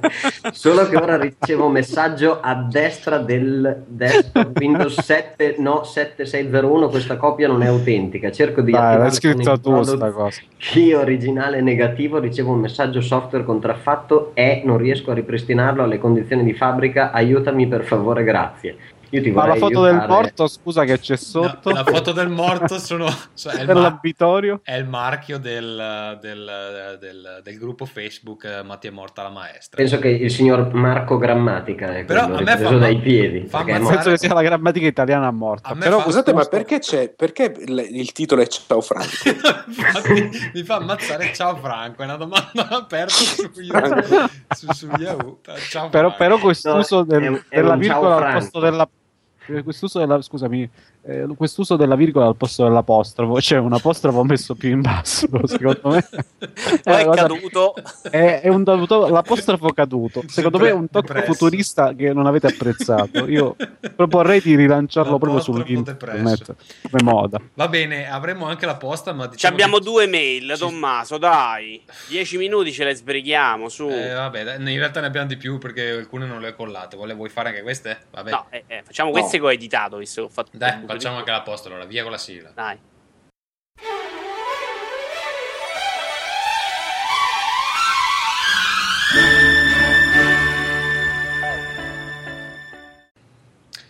Va bene, eh, Vincenzo vuole leggere la posta. Perché io, amici, vi rispetto che ci avete votato e vi voglio bene. Mario Campo ci scrive: Ciao a tutti. Ovviamente editato No, io. aspetta, hai saltato la prima. Mario Campo, ciao a tutti. Ah, no. Volevo sottoporvi una mia riflessione sul declino di PS Vita e in generale Sony. In questi pochi anni il mondo è molto cambiato. La multimedialità è entrata in prepotenza nei cellulari. Sono arrivati i tablet, tablet, tablet E anche i, Ta- I tavolot. Volevo fare in inglese. non me ne riesce una neanche per sbaglio. Anche i semplici televisori stanno integrando tante funzioni. Alla luce di questo, credo che con PS Vita Sony si sia affidata troppo a qualcosa che andava benissimo fino a pochi anni fa. Forse l'unica strada per le console per conservare un'identità e un motivo di acquisto è sì integrarsi con mat- smartphone, tablet, TV e internet social, ma davanti a tutto devono ritornare a focalizzarsi fortemente sul giocare e allo stesso tempo legarsi a tutto l'ecosistema circostante. Il 360 non è perfetto, ma hai giochi. PS Vita No, invece vabbè, però data leggi center. non si capisce neanche cosa leggi. Il 3DS non è perfetto. Hai detto il 3DS? Il 3DS non è perfetto, Eh. ma hai giochi. PS Vita è invece un mini media center con giochi derivati da un console a cui è difficile giocare in mobilità. Inoltre, e poi si vergogna Tommaso, inoltre ha funzionalità di navigazione e social, nonché di visione di contenuti multimediali. È quindi vicina ad uno smartphone, ma la si può difi- preferire ad uno smartphone quando si è in mobilità o affiancarla? Gli manca tutto un sistema di app tipico di iOS e Android che possono contare anche su un ecosistema di giochi degni di definirsi mobili. Vabbè, ne abbiamo parlato più volte. In realtà, possiamo anche. Insomma, eh, la risposta è quella che abbiamo detto. Sì, eh, l'abbiamo detta anche oggi. Tra l'altro, le console portatili sono morte. eh, Nintendo può farcela perché c'ha i suoi giochi che comunque garantiscono un livello di qualità, quantità e anche differenziazione rispetto alla concorrenza notevole. Eh, Vita non ce la può fare, non ce la può proprio fare. Vita. Sì, vabbè, abbiamo deciso. Vuole dire qualcosa? No, non lo so, come ha venduto Natale Vita? Non tanto bene. No, no, no. Chi è Ma Vita? perché i credo, dati di Natale venduto- ci sono già, scusami. Beh, ci saranno, insomma. Cioè, come no? No, se non si parla di quelle andate così e così del Wii U. No, eh, c'era, se vedete le classifiche di vendita, c'è scritto Wii U 3DS e poi c'è scritto Vita Key, proprio sotto nelle le classifiche. Va bene, ehm, leggo l'email di Pierpaolo che tra l'altro questa- a questa domanda mm, avevamo già risposto, non so se, ehm, se forse non aveva sentito quell'episodio. Comunque, ciao redazione di Rincast, questa è la seconda mail che vi mando, grazie per aver risposto alla prima, siete fortissimi, continuate così. Vi scrivo perché volevo parlarvi della situazione delle riviste di videogiochi in Italia. Come saprete, come sommo dispiacere ha chiuso eh, Giochi per il mio computer, una rivista con la quale sono cresciuto che mi ha fatto conoscere il fantastico mondo videoludico. La seguivo sin dal 2003 e aver letto la notizia della sua chiusura mi ha fatto molto dispiacere. Ora è rimasta... No, ci avevo scritto un paio di volte, credo. E mi sa che era un'altra persona. Comunque, vabbè. Ora è rimasta solo The Game No, no, Machine. No, Vabbè, io ci avevo scritto Perucci aveva scritto. Ah, ok, scusa. E per questo ha chiuso. capito? a, a Tutto- distanza di anni io ho fatto chiudere i videogiochi, però... Se, ne sono, se ne sono accorti. Quindi. Tutto quello Eh, che abbiamo vabbè. toccato noi, prima o dopo ha chiuso. Comunque. Eh sì. Ora è rimasta solo The Game Machine, che tra l'altro è una delle riviste videogiochi più longeve in Italia e non solo. A proposito, ma Vito ha scritto per The Game Machine, vero? No, Vito? mai. Mai, ok. E fino a un paio d'anni fa c'era anche, Io una hanno terza, pubblicato una mia cosa una volta quando ero un bambinello. c'era anche una terza concorrente, ovvero Wing Magazine Giochi, che ho preso diverse volte. Che anche ha chiuso di Su quello recente. ci scrivevo, ecco, infatti. diretta dal dottor Manhattan. È vero? Sì, è vero, ma l'ha chiuso di recente. Ha chiuso 3 o 4 anni fa. Ok. Eh, 3-4? No, dai. Eh, tre Un tutti. paio sì. massimo. Per colpa No, tua? no. È mica se- colpa mia. ok. Per il stesso motivo per cui stanno chiudendo tutte. E ricordo anche PC Action, di cui ho preso qualche numero. Sicuramente in tutti questi anni passati a videogiocare avete avrete comprato riviste di videogiochi, in un periodo nel quale non c'era l'attuale dominio di internet per quanto riguarda le informazioni e tutto il resto, e le riviste cartacee erano quindi le uniche fonti di notizie riguardo. Mi chiedo, dopo questa chiusura di giochi per il mio computer e di tante altre riviste in passato, se appunto non siamo arrivati alla fine dell'informazione su carta a favore della rete. Non so, ho pensato che una riflessione si potrebbe fare sul tema, magari parlando anche delle vostre esperienze a riguardo. Grazie per l'attenzione un saluto a tutti. Piccola riflessione per il dottor Manhattan, ma quanto è brutta l'armatura del nuovo Robocop? E dopo, eh, secondo eh, post scriptum, purtroppo vi seguo solo da quest'anno e comunque ho recuperato tutte le vostre vecchie puntate di Rincast e non ho avuto l'onore di vedere neanche un fotogramma del corso per videogiocatori professionisti di Vito. Non ho proprio alcuna possibilità di darci un'occhiata? Io non ce li ho, guarda, non lo faccio neanche per cattiveria, non ce l'ho proprio neanche più io. Ok. Eh, dottor Manhattan, quanto è brutta l'armatura di Robocop? Eh, Bruttissimo. Ok. Ma è Robocop del film Perché l'originale era bella, eh. Del- Meglio o peggio di quella di Iron Man Caffè e Latte? Scusa, ma quella del nuovo No, film è di panna e fragola la nuova di... Eh, se la gioca, se la gioca. Anche se quella che abbiamo visto di eh, di Robocop, del nuovo Robocop, cioè del nuovo film che stanno girando di Robocop, non, potrebbe non essere quella definitiva perché già ne ho vista una che era un po' diversa in giro, che faceva cagare uguale ma era un po' diversa. Linkmele Alessandro che non l'ho visto. È, è interessante il tema della, sulle riviste di videogiochi, è un peccato che leggiamo sempre le, le mail degli ascoltatori alla fine quando non siamo stanchi e non abbiamo più voglia di dire un cazzo No, perché questo tema era molto Allora interessante e io lo, ripre- litighiamo, dai. e io lo riprenderei lo riprenderei magari la prossima volta cioè Ah, se perché volete secondo me, Io- per- secondo me è una cosa buona che siano morte, però mm, beh. Io voglio dire solo una cosa. ehm, Beh, è carino dire questo ad Alessandro. Stiamo più per il suo lavoro. no, guarda, guarda, io, io- io vorrei dire solo scusami. ok. Sì, a parte che faccio varie cose e quindi va anche un po' sti cazzi, ma io vorrei dire due cose. Uno, che A, le riviste di videogiochi non sono morte perché è ancora una delle tre riviste che compro ogni mese è Retro Gamer, che è una rivista cartacea. E B, eh, la seconda cosa che vorrei dire è ciao Franco, che ormai... No, io vorrei dire una cosa veloce, nel senso che ehm, io sono abbonato ad Edge, però siccome me le leggo dall'inizio alla fine, eh, sono indietro di un anno più o meno nel- nella lettura e quindi ogni tanto me ne, me ne metto una in bagno, inizio a leggerla e c'è tipo la recensione di... Cartaceo tu lo c'hai Edge. Come? Cartaceo dico lo compri. Eh, ho ancora dei numeri cartacei da sbolognare, poi ho, ho fatto la- la- l'abbonamento digitale. Comunque, c'è tipo il numero cartaceo che sto leggendo, c'ha la recensione di Mass Effect 2, per dire. Eh vabbè, ma, ma quello, quello per forza, guarda, succede anche a me su Retro Gamer, figurati che è una rivista che parla di giochi vecchi, perché c'è la, fase, la, la parte finale in cui ci sono le recensioni dei giochi ispirati ai classici del retro gaming, come sapete, o, Sì, sì. o altri giochi che quindi siano comunque di argomento retro gamer e sono recensioni di giochi che sono usciti quattro mesi fa. Quindi quello quando la paragoni al web e sei abituato a leggere le recensioni in tempo reale è così ed è il motivo per cui le riviste muoiono, bene o male. Il motivo principale, non l'unico, ma il motivo principale per cui le Eh, riviste il muoiono. problema Però è che è- se il senso della rivista si deve esaurire nella recensione, È stai- quello, cioè, è quello che Sì, me ma è un discorso vecchio come il mondo e ci porterebbe via delle ore, non credo sia il scusa, caso. quello il che volevo problema è dire che io- le recensioni, la guida all'acquisto è quello che vogliono i lettori, cioè la- le persone che ti fanno cam- possono far campare un prodotto in edicola sono quelle. Siamo d'accordo che l'approfondimento, il discorso piacerebbe a tutti gli appassionati vedere riviste del genere e se ci pensi anche in una rivista come Edge alla fine le recensioni quanto occupano? Un, un ottavo della No, rivista. quello cioè che volevo sono- dire io è che nel tempo Edge ha spostato tutte le recensioni online al day one e adesso la rivista te la compri per leggerti gli approfondimenti. È esattamente, è esattamente questo il punto, perché lì è Edge e può campare un- di un discorso del genere. La stessa Retro Gamer, eh, la gente se la compra mica per sapere com'è il, il remake di Great Giana Sisters, eh, il nuovo gioco di Great Giana Sisters, se la compra Per per, quello ci leggere gli sono io. approfondimenti. Quello c'è- per quello c'è Tommaso. Vabbè, però voglio dire, cioè, se, se non si sono, se altre riviste in altri, in altri ambiti non si sono, anche in altri paesi non si sono sapute aggiornare, non hanno Ma saputo perché una rivista in inglese, anche se rivolta alla nicchia, riesce a tirare via quel numero di, Eh, di lo so, so. Adeguati a sopravvivere. Retro Gamer non è che venda tanto, vende comunque poco, ma quel poco diffuso nelle copie che riesce a vendere in tutto il mondo le permette di campare. Comunque, scusate, ragazzi, rivista- comprate, comprate Killscreen, che è il- l'esempio perfetto, secondo me, di rivista che ha senso su carta e che è assolutamente slegata dalla, eh, dalla contingenza, quindi da recensioni e robe del genere, ed è praticamente una rivista monografica di, di videogiochi con un tema, insomma, Però è, è tipo trimestrale. eh, dico solo un paio, una cosa veloce, insomma, perché sì, ok, le riviste di carta sono morte in generale, non solo quelle dei videogiochi. Alcune si stanno reinventando in modo piuttosto originale, però nella versione quella, onla- quella online, quella, quella, Eh, quella insomma, brava, insomma. Vito, Game Vito, Informer secondo me è un'ottima online- rivista. Vito, le riviste online vendono pochissimo.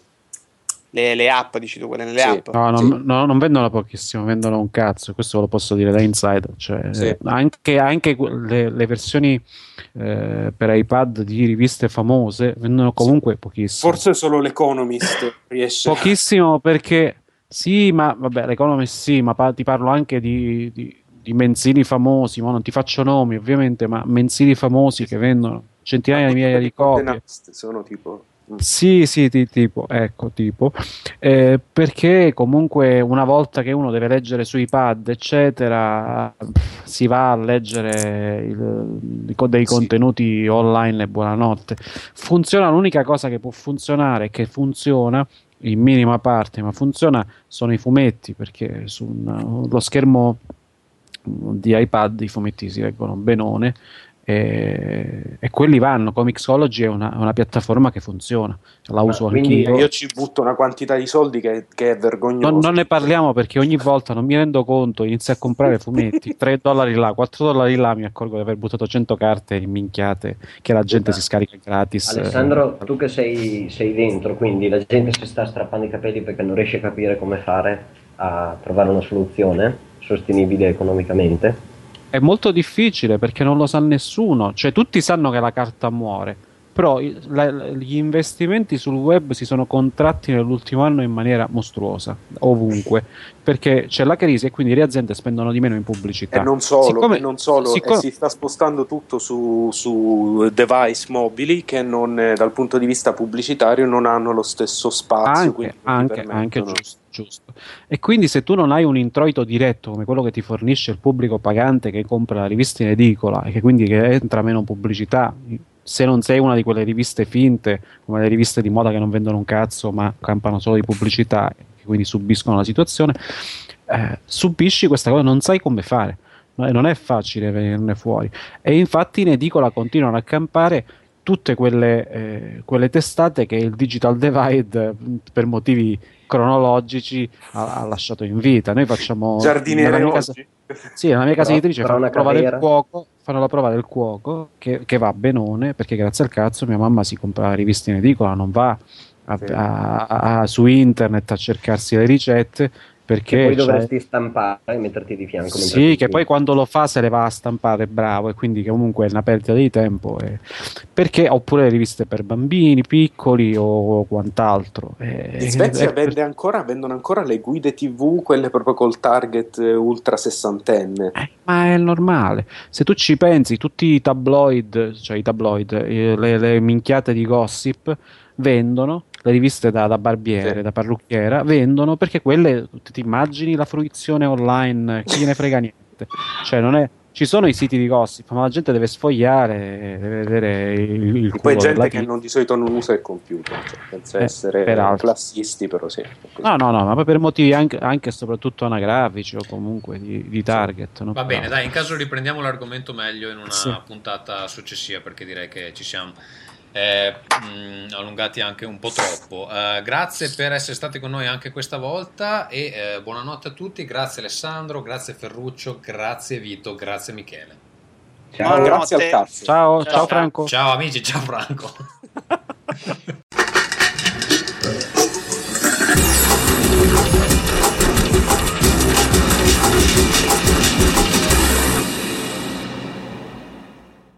In chiusura, come sempre, i contatti. Allora potete scriverci a rincast.gmail.com. Trovate tutti gli aggiornamenti del podcast, eh, puntate, eccetera, sul nuovo blog www.rincast.it. Eh, da lì ci potete ascoltare in streaming e eh, scaricare l'episodio, se no ovviamente ci trovate su eh, iTunes cercando Rincast e anche su Facebook e G ⁇ sempre cercando Rincast. È tutto, alla prossima.